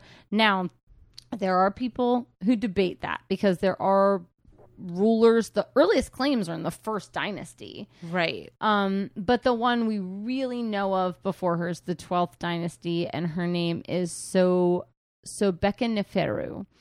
Um, and that's really the only one we have, and it was an emergency situation. okay If you want to know more about this, like I said earlier, Kara Cooney wrote a book called When Women Ruled the World Six Queens of Egypt. She talks about Cleopatra, she talks about Nefertiti, um, but she loves Hatshepsut.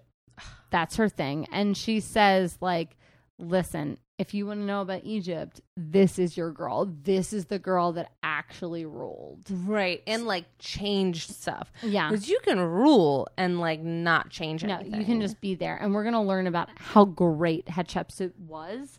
And that's why it's so shitty that she was written out of history. So she was the sole remaining full blood daughter of the Pharaoh. So she starts checking out her half brothers for marriage because she knows she can't rule alone.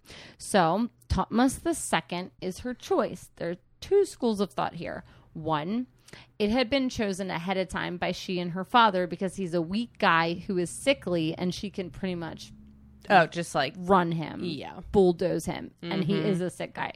Um, second, people think she made that story up that her dad picked her ahead of time so that she could usurp the throne, um, and that her dad had actually chosen Thutmosis II.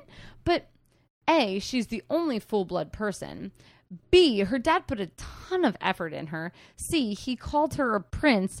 And D, he let her dress like a boy and run around doing whatever she wanted. right He- th- like Thutmosis II is kind of a fat dude. He has no military experience. He's not opinionated. He's not a warrior. He lets her take care of things. He doesn't have like a stone hand. So it's like, listen, guys, um, I'm gonna let my daughter dominate you for the next couple of years because I want her to be in charge. yes So there are many people who believe he was picked and she usurped it, but there is no way because he had so many stepsons that were warriors that he would have picked to be the pharaoh.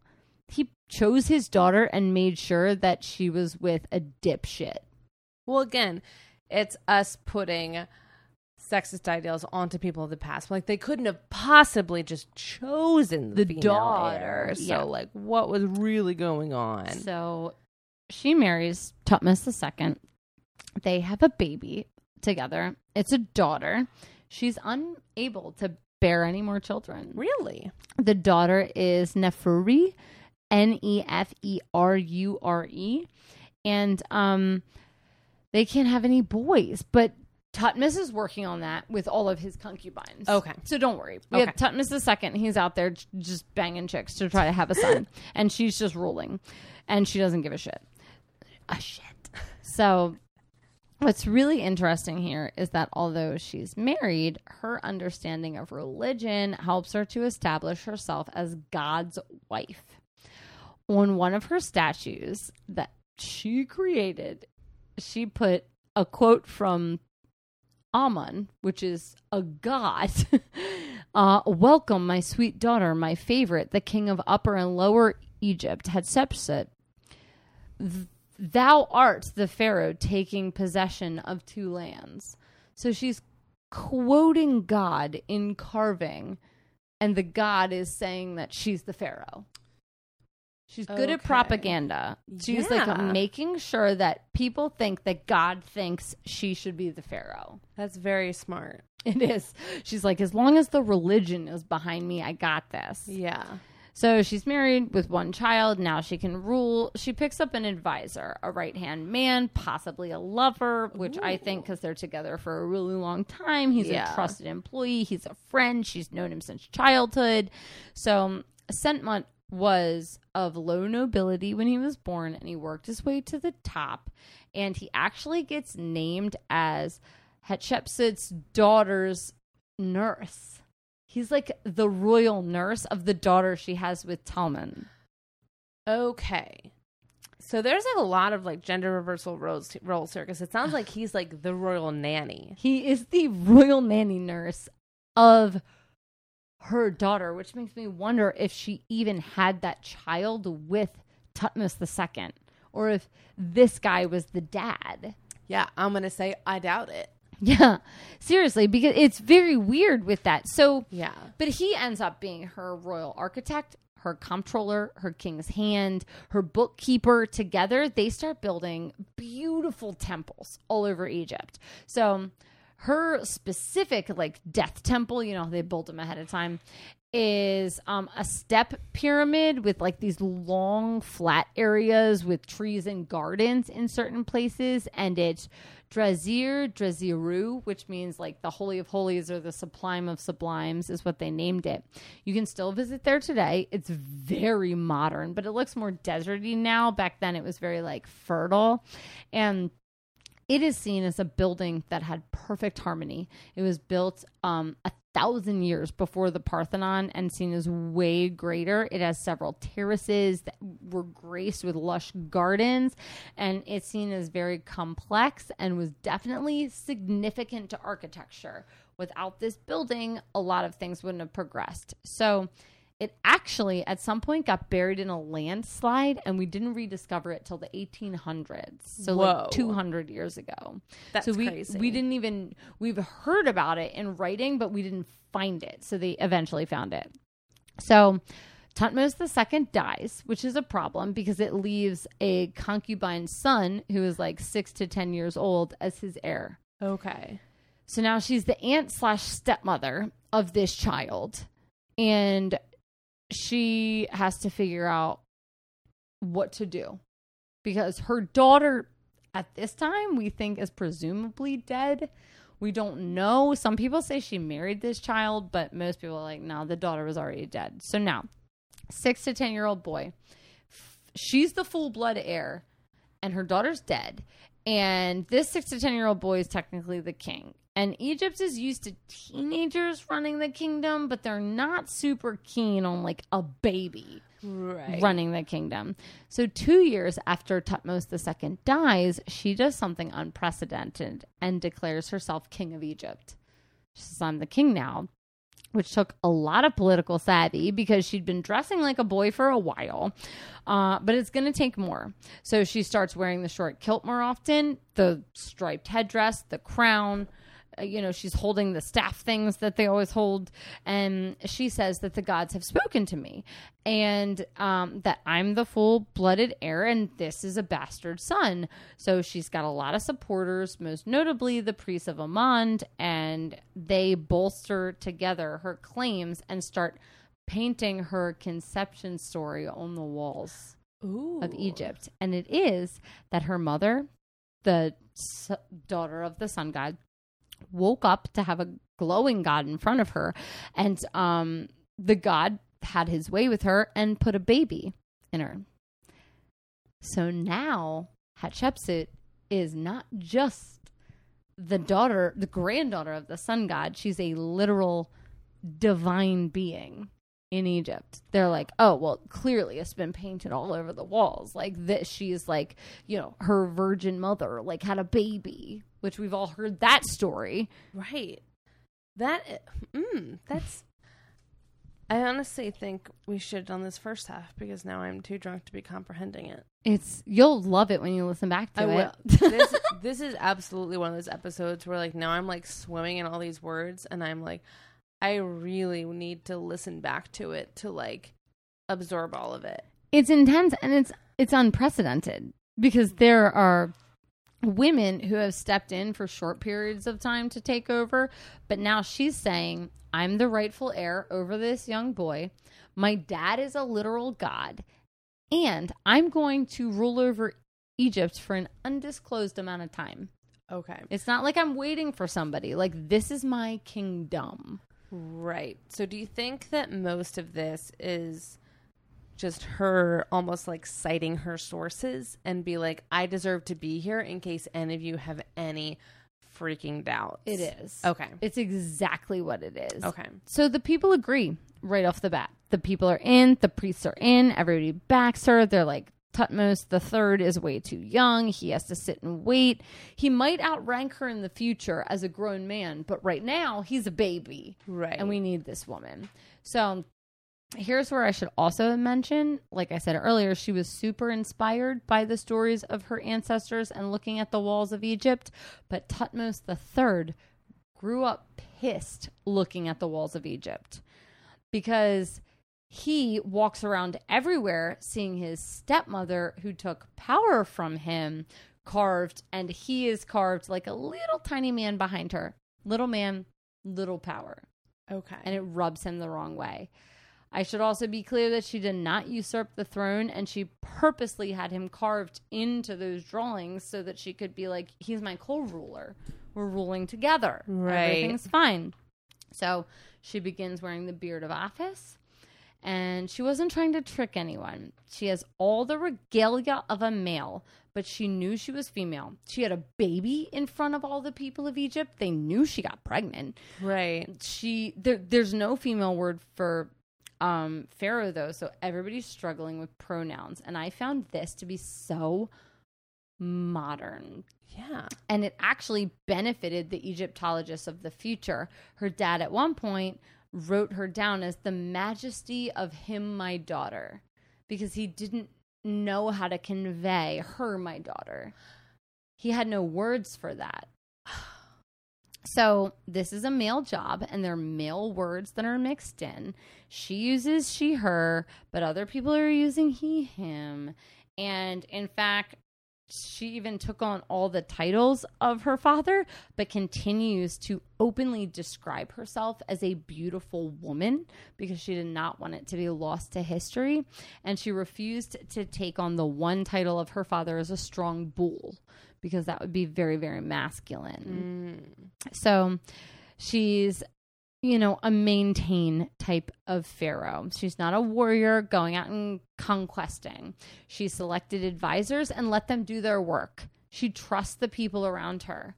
So she's not trying to like micromanage everything. She increased trade, she built monuments, she worked on the economics of the kingdom. She was a great ruler. She worked hard, she read all of the paperwork and like um protests of people in the kingdom and she would read them and try to work them out in terms of trade routes, she reestablished trade networks with ones that were disrupted during enemy occupation.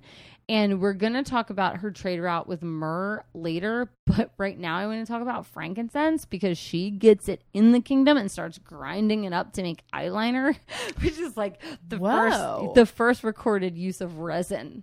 That's so cool. I know. What? And then she also, like, after her mission to Punt, which we'll again talk about later, she goes on all these other missions to, like, the Sinai Peninsula. She's, like, sending people all over. Then she has these building projects. She's probably most noted for her buildings, which is why we know about her at all. She commissioned hundreds of projects in Upper and Lower Egypt. They were grander and more numerous than any of the others in the Middle Kingdom of male pharaohs. And, you know, other people even tried to claim her projects as their own. They were like, oh no, I built that, like pharaohs in the future. So she employed these really great architects. And if you go to the Met in New York City, there's an amazing room that is all for her. I'll put up pictures of me and producer and our daughters in the room because um, our great friends in New York took us to the Met to see this because I, I love Egypt. And it is just all statues of her and things that she built that have been moved to New York. And I'm also a little sad about it because they should be in the museum in Cairo. Right. But it's like it's a really cool Egypt room that you can go in in the United States and you are looking at and touching things that she built. That's so cool. It's very cool. So they're breathtaking. And um, one of her obelisks still stands as the tallest in the world at the time and the tallest still standing from ancient Egypt. She was great at architecture. And much of Egypt was changed, like we said, from mud to rock buildings like granite and things that they found from far away. Um, one of them is called the Hatshepsut Needle, which was made of granite, and it is still standing and it's gorgeous. In terms of lauding, she really promoted herself, which women didn't do back then. She ensured that all the buildings and construction is all over the place, and there's propaganda about her carved in it and painted on it, and like women were relatively high status in Egypt, but as queen regents. And she wanted to make sure that everybody knew she was not a queen regent, she was a king. Yep. So she made sure to paint herself as a king without boobs on all of these things. So the carvings and paintings with female clothing and male headdresses get deeper and deeper into their reign and they remove all breasts from her statues. And there was a lot of debate about this at first. Like, why would she do this? Why did the men do this? And really, it was her choice. She was asserting her claim to the throne so that the statues would show her status. Mm-hmm. She was like, listen, it's not about it's not about the femininity. It's about the fact that I wore a three piece suit with a red tie and a flag on my lapel. I'm just telling you who I am by my outfit. So, no boobs in those. After 15 years of reign, she wanted to celebrate her jubilee, which is something you do at 30 years of your reign. But she saw Thutmosis III, her stepson, husband, nephew, growing older and was like, oh my God, I'm not going to make it to 30 years as a ruler. So, like, I really need to solidify myself in history. So she's like, okay. She asked her right hand man, possible lover, hey, I need you to make the two largest obelisks ever. Um, and it's a tight timeline because like I have this party I'm trying to throw. so, um, these are not like the blocks, Lego blocks in DC. They would carve them out of one piece of stone Oh. and then oh. bring them and put them up. And often they would crack and you would have to start over. And sometimes they would be on rafts on the Nile and flip and sink forever. so, like, this is a really tight timeline with the best architects in Egypt, so which are possibly the best architects in the world at the time. I don't even understand that. Like that's unbelievable. One piece of stone. So he gets these two obelisks down the river. He figures out ramps and sand to get these standing up. There's also slaves at the bottom who are digging out the sand. And then once the thing goes straight up, they die. in the hole. Oh. So it's not that Egypt is not a slave state because it absolutely is. Um, and then she wants to put these metal cap pyramids on the top, which she does so that when the sun hits them, it shines everywhere because she's the granddaughter of the sun god. But she originally wanted to put metal on all four sides, and uh, all of her advisors were like, "You're being extra, like Yeah. don't," which really shows you that she listened to her advisors. Like, Yeah. don't do that. That's a really bad financial decision. She was like, "Oh, okay, great. You're Yeah. the expert on metal, so I will listen not to you. do that. I won't. I won't do that. I'm a sun princess, not a sun god." Right. so Thutmose the Third is watching, and he's like, the farmers listen to her, the architects listen to her, the priests listen to her. I'm so tired of this. I'm gonna go on a quest because I'm bored. So he just rolls out and goes on a quest. He comes back with like seven dead princes. Like he's like conquering territories that she is not asking her husband, nephew, brother to conquer. And he's starting to gain support because they're like, oh my God, look at this warrior. She is not a warrior. Like, this is weird. And she starts to see danger. She's like, I know my rule's coming to an end. I know he's going to become a man and take over, and he's not going to be a little boy anymore. So, what can I do? So, she sends her kingdom on a journey to the kingdom of Punt. Which we don't actually know where it is. But Really? if you go there and come back, you are like the best type of pharaoh. It's like El Dorado or Mordor. Oh, like it is like you we all know where it is, but you kind of went and went back. We think it might have been like somewhere near Somalia or Djibouti or Eritrea or something like that, like on that coast of Africa. But she's sending people like down south to come back. They leave for two years. And Thutmose the Third is starting to get all these supporters. So they get back on their riverboats that they're paddling. And it is like you know when like a minivan has too much in it and it rides real low to the ground? Yeah. that's how these boats are on the nile. There's so much stuff.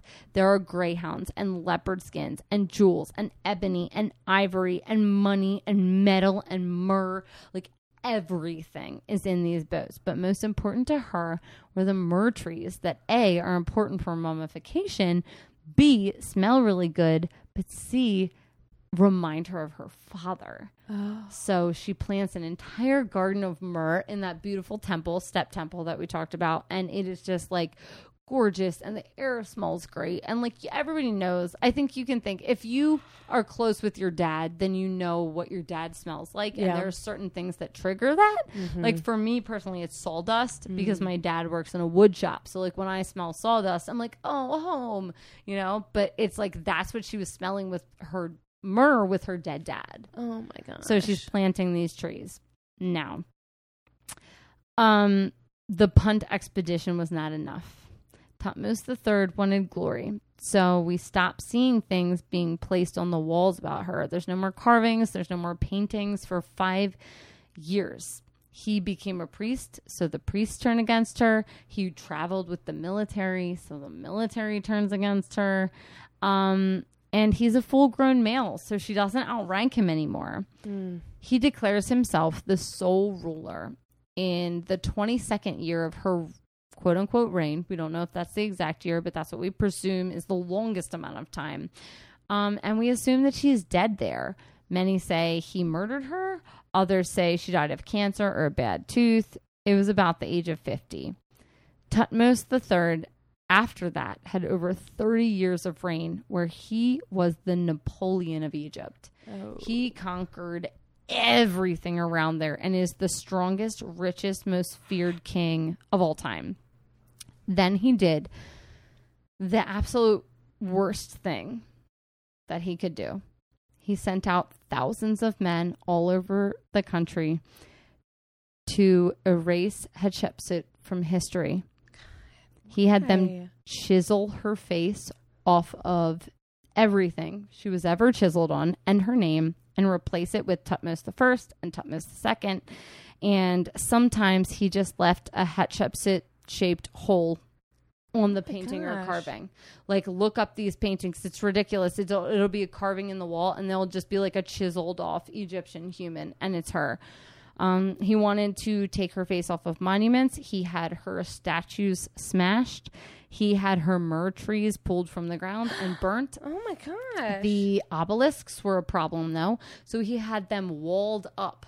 He had them walled in so nobody could see the carvings because he didn't just want to smash them down. So he put like a barrier around them so people would only see his carvings. that is a bitter, Instead, bitter man. bitter, bitter. Um, and they those obelisks were not rediscovered till the 1900s.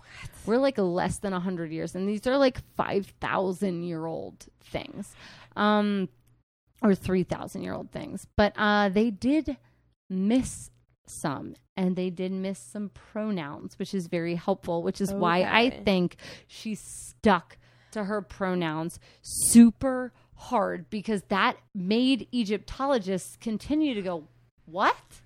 Why? And they kept digging and Right. digging. Like, why does it say she, her when it should say he, him? That's wild. So she did that on purpose. So we aren't sure why he did it because he wasn't a full blood child of the pharaoh. So he may have been just like trying to solidify his claim. Like overcompensate. Right, but he also had like all of her supporters' tombs looted to get rid of her Oh. shit so that like nobody could find stuff about her. And then like he laid claim to achievements that she did. He was like, "Oh yeah, I built that." And I was like, "You didn't build that. You you you that was not what you did." So I mean, there are people who say he was worried I don't believe this theory, but people say he was worried that her place would not be solidified in history as a male, so he wanted to help make sure she was a female. Um, no. no. I'm gonna give uh Hard no on that. a big no. he, he was just being jealous. He's being super jealous. Yeah. And also, like, again, I kind of love though that he goes down in history as like a jealous jerk, and she goes down in history as like one of the greatest rulers Pharaohs of of Egypt. Egypt. Yeah, exactly. So this thing became known as the Hatshepsut problem because people didn't understand the pronouns. So that was the problem finding out whether she was male or female. So there is one, he would make copies of these obelisks. And uh, I've been to one of them. There's one standing in Central Park outside the Met. You can visit. Uh, please go and take a picture of yourself there. It's called Cleopatra's Needle because she had them moved, but it's also the same needles I talked about in the Hypatia episode that she died in front of. So when you go to this one obelisk in Central Park, it's like you are contacting these three women, and it's just beautiful to be in front of. And there's also one in London, and also obviously the Met has statues of her in tight female clothing, which are old school statues that didn't even exist. So like we said, her famous temple was buried in rock slide and was found much later on. Um, and we knew so very little about her. Uh, then they found a whole bunch of sarcophaguses, like several of hers, but she wasn't buried in any of them because you know you would like continue to upgrade your model. Yeah. Like the richer you got, the better of a sarcophagus you made. So they found a bunch of empty ones, and they were like, "Ah, man!" But the age-old mystery was mystery was solved in 2007 when she was discovered in a tomb called KV60. A bunch of female mummies had been found in a different location and they were unidentifiable and they did research and all these scientific studies to figure out who they were, but the good part about KV60 is that it was in the Valley of the Kings and she was the only female mummy that they found buried in the Valley of the Kings. And then they found this tooth in the jar of the royal nurse that identified her body. They like could fit it right into the mummy. And they were like, "Oh my gosh, this is her." So it was truly her. Evidence suggests that she died of bone cancer that had spread through her body and that she also had diabetes. But then people were like, oh, well, did Thutmosis III kill her? And they thought that maybe because she had this lotion on her skin that caused bone cancer. And they thought it was like a long term thing. But actually, they think her family had a skin disorder and she probably oh. accidentally poisoned herself trying to soothe oh her Oh my skin gosh. because the bone cancer had literally sp- spread through her whole body by the age of 50. So the coolest thing about Hatshepsut is that she left Egypt better than she found it. She put her dynasty onto a secure footing and reared up the next king, which was Thutmose III, even though he fucking fucking erased her. he she enlarged the Egyptian empire just by rearing him up to the biggest that it's ever been. She used religious propaganda to overcome gender barriers, but we know so little about her because she did everything so well. And that's the difference. If it's more fun to talk about people like Marie Antoinette who had their head chopped off, or Right. Cleopatra who quote unquote committed suicide by having an asp bite her arms. But it threatens the patriarchy to talk about women who were just good at their job. Yeah. So people, men in the future, were willing to take credit for her buildings and her economic success, but they're not willing to take credit for famous female fair- failures. Right. So she's erased from history. She's regarded by historians as one of Egypt's greatest pharaohs, and she reigned longer than any other woman of an indigenous Egyptian dynasty. That's so cool. And that's Hatshepsut's story. That's really neat. Can you believe it? No. She's really cool. I also just love that she was such a survivor. Like they tried to completely erase her. So much they wanted to get rid of her. Work. And I just really think she knew that's why she was using Yeah. the she, her Mhm. pronouns. She was like, no, no, no, no, no. We're No. going to draw me like a boy so people respect me, but I'm going to be sure that all of the Yes. writing says she, her. God, that's so cool. All right. Well, Are you ready to compare? Yes, we need to talk about these two women in a little segment we like to call Just the two of us. Okay. I mean, where do you want to start? I feel like I found a lot of connections actually between them. I feel like being an LA girl versus being an Egypt girl Mm. is really cool. Like, they were the queen of their hometown. Absolutely. I mean, Betty White is literally known as the mayor of Hollywood. And women in both of those places were not valued or treated equally, but they both worked the system to ensure that at least their career was solidified. Yeah, and I think it's because they kind of took over traditionally like male traits. So I feel like Conception is like, yeah, I'm going to rule whether you like it or not because I am a good ruler. I was trained to be a ruler. And Betty White was coming in hot with like, yeah, I'm a woman, but I'm also a professional comedian. You I'm know what I'm super saying? funny. People are like, "Oh, she's funny for a female comedian." Yeah, and it's like, well, that's not appropriate to say. No, it's like she's like, no, I'm just funny in general. And I feel too that you know she's funny because she existed for so long on television without a script. Right. And the same thing happened with Hatshepsut. She didn't have a script for ruling. She was, what's a- perfect. She was a naturally good ruler, and Betty was a natural comedian and actress. You're not good for a female comedian. You're not good for a female Egyptian pharaoh. You're just good Yeah. at what you do.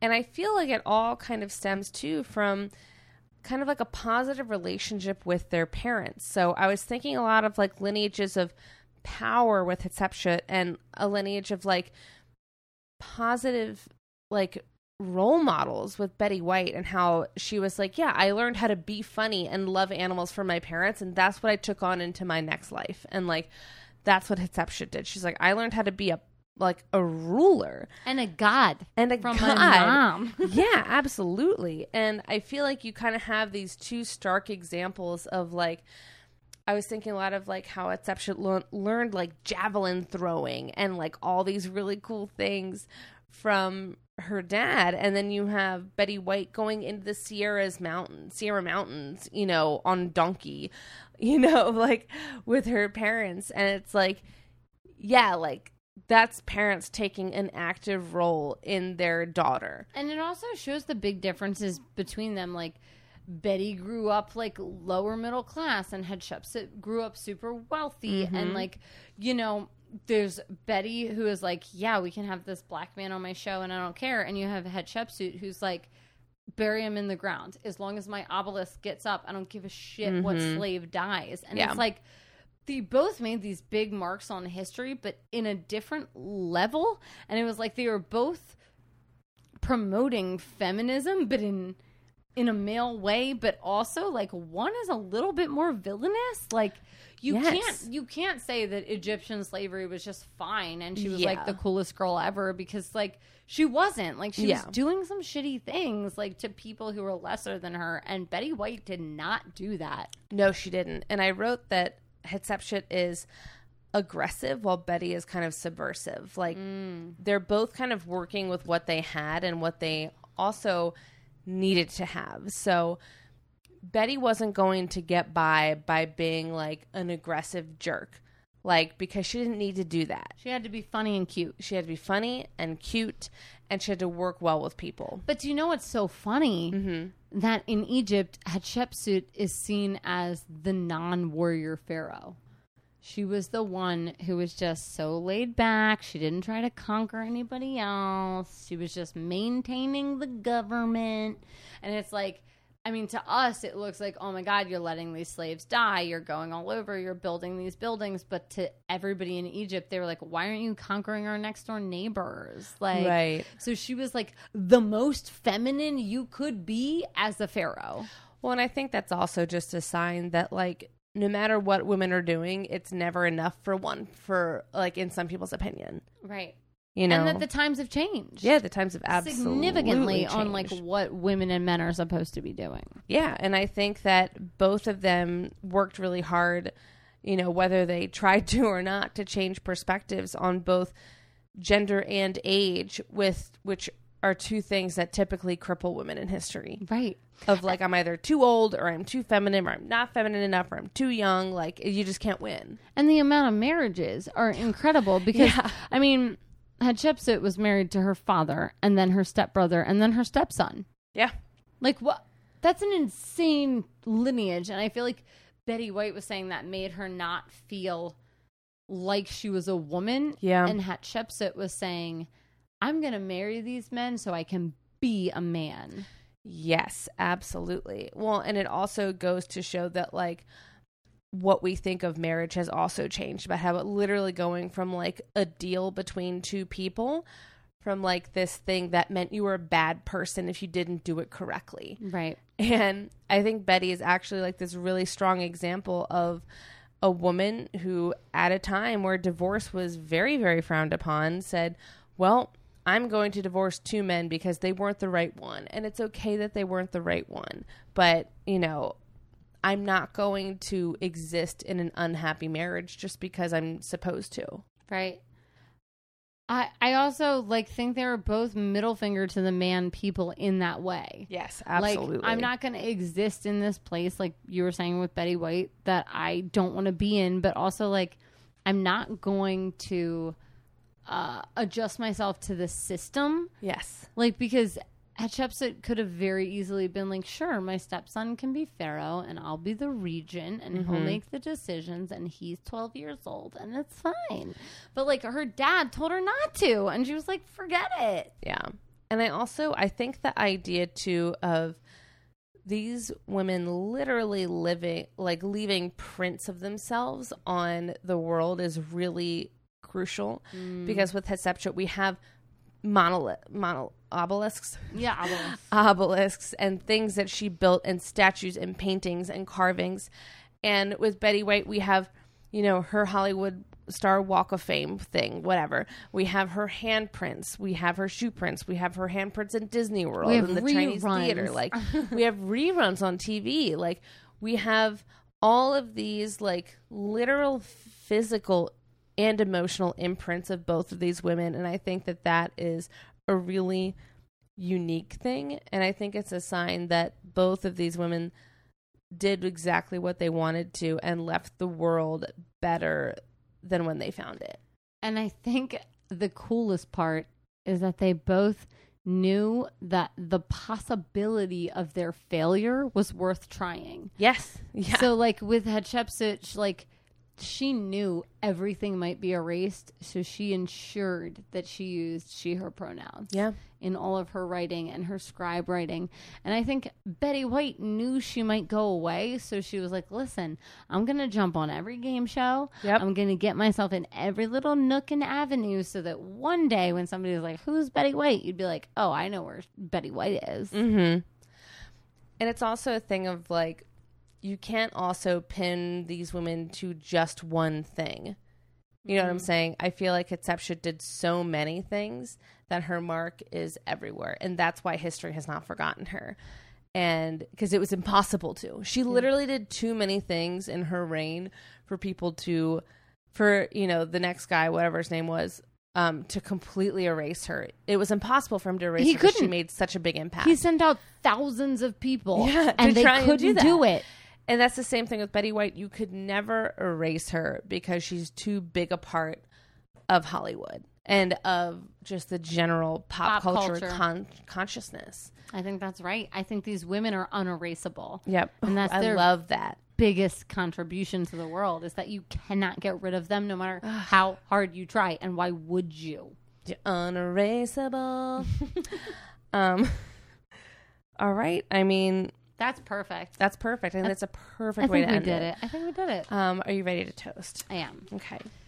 So, um, in the beginning of the podcast, I referenced a quote about her uh, that was written that said she was the first great woman in history of whom we are informed, which is why I named her cocktail the first great woman. But in the toast, I want to toast the earlier greatest w- women in history of whom we are not informed. Yeah.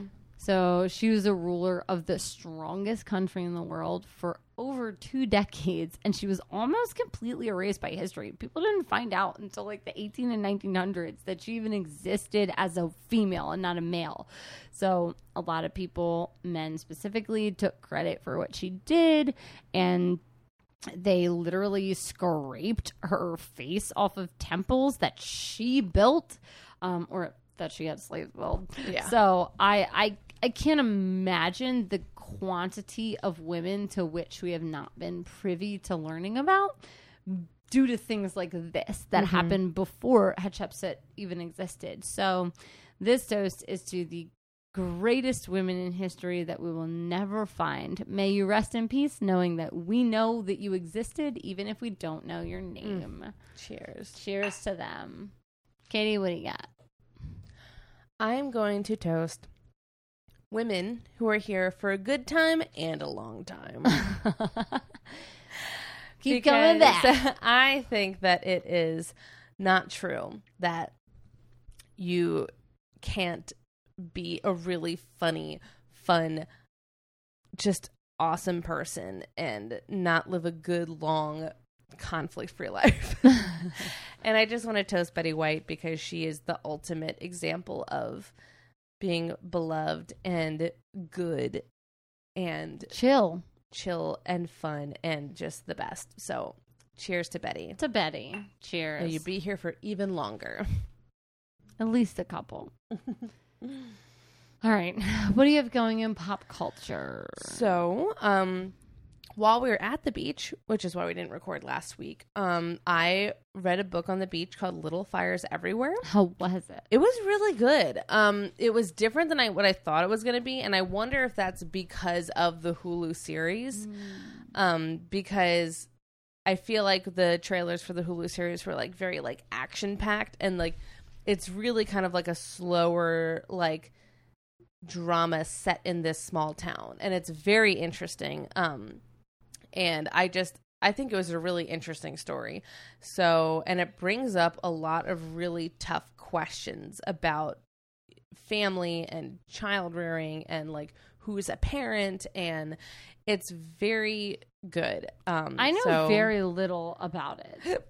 yeah, it's I didn't either. I like I'd seen the trailer for the show, but then I was like, well, how true to the book is it? And so I think I didn't know what quite to expect, but it's one of those books I again I always saw in the bookstore and I was like, everyone loves it. I should really read it. Um so it was a it was a slower burn than I thought it was going to be, but it was a very good book. So So I'm those little fires, they were everywhere. and they were burning slowly. Absolutely.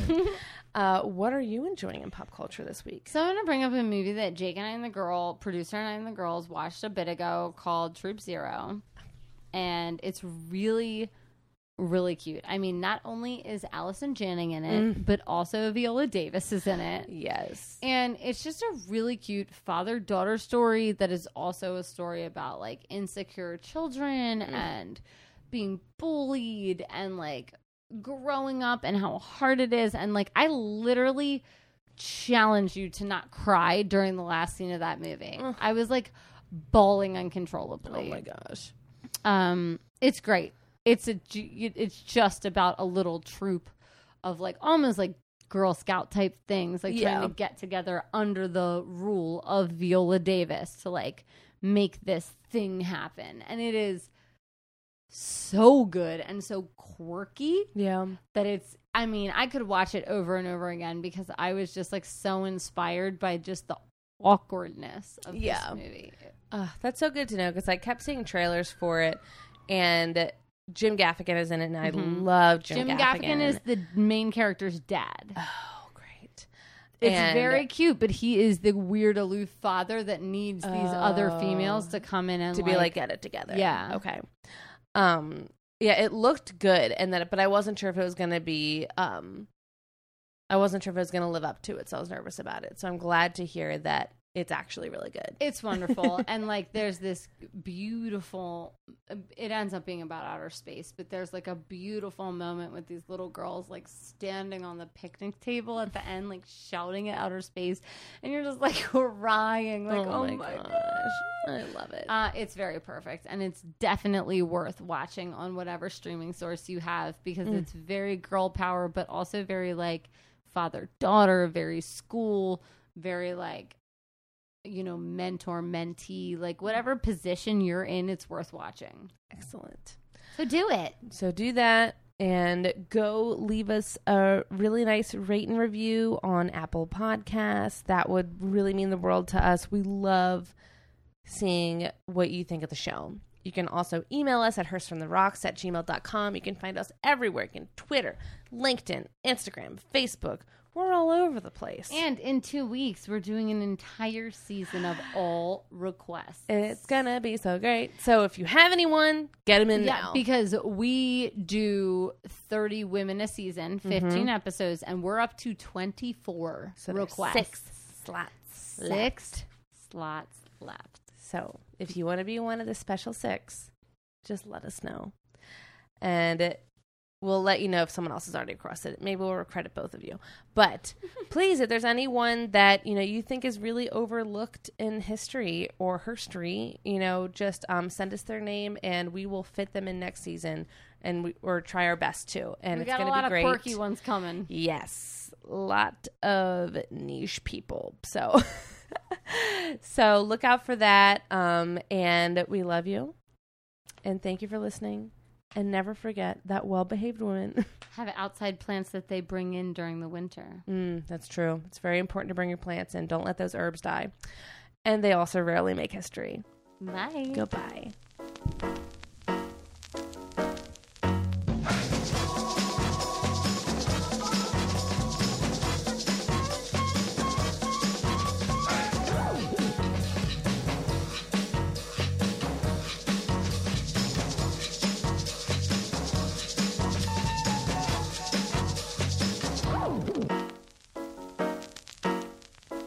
You've been listening to Herstory on the Rocks. We are independently produced by 1986 Entertainment and proudly recorded in Baltimore, Maryland. If there's a woman in history you would like us to cover, you can email us at herstoryontherocks at gmail.com. You can also message us on Twitter or Instagram. We post all of our cocktail recipes on Tuesdays so that you can go get all the supplies you need and drink along with us. See you next week. Bye.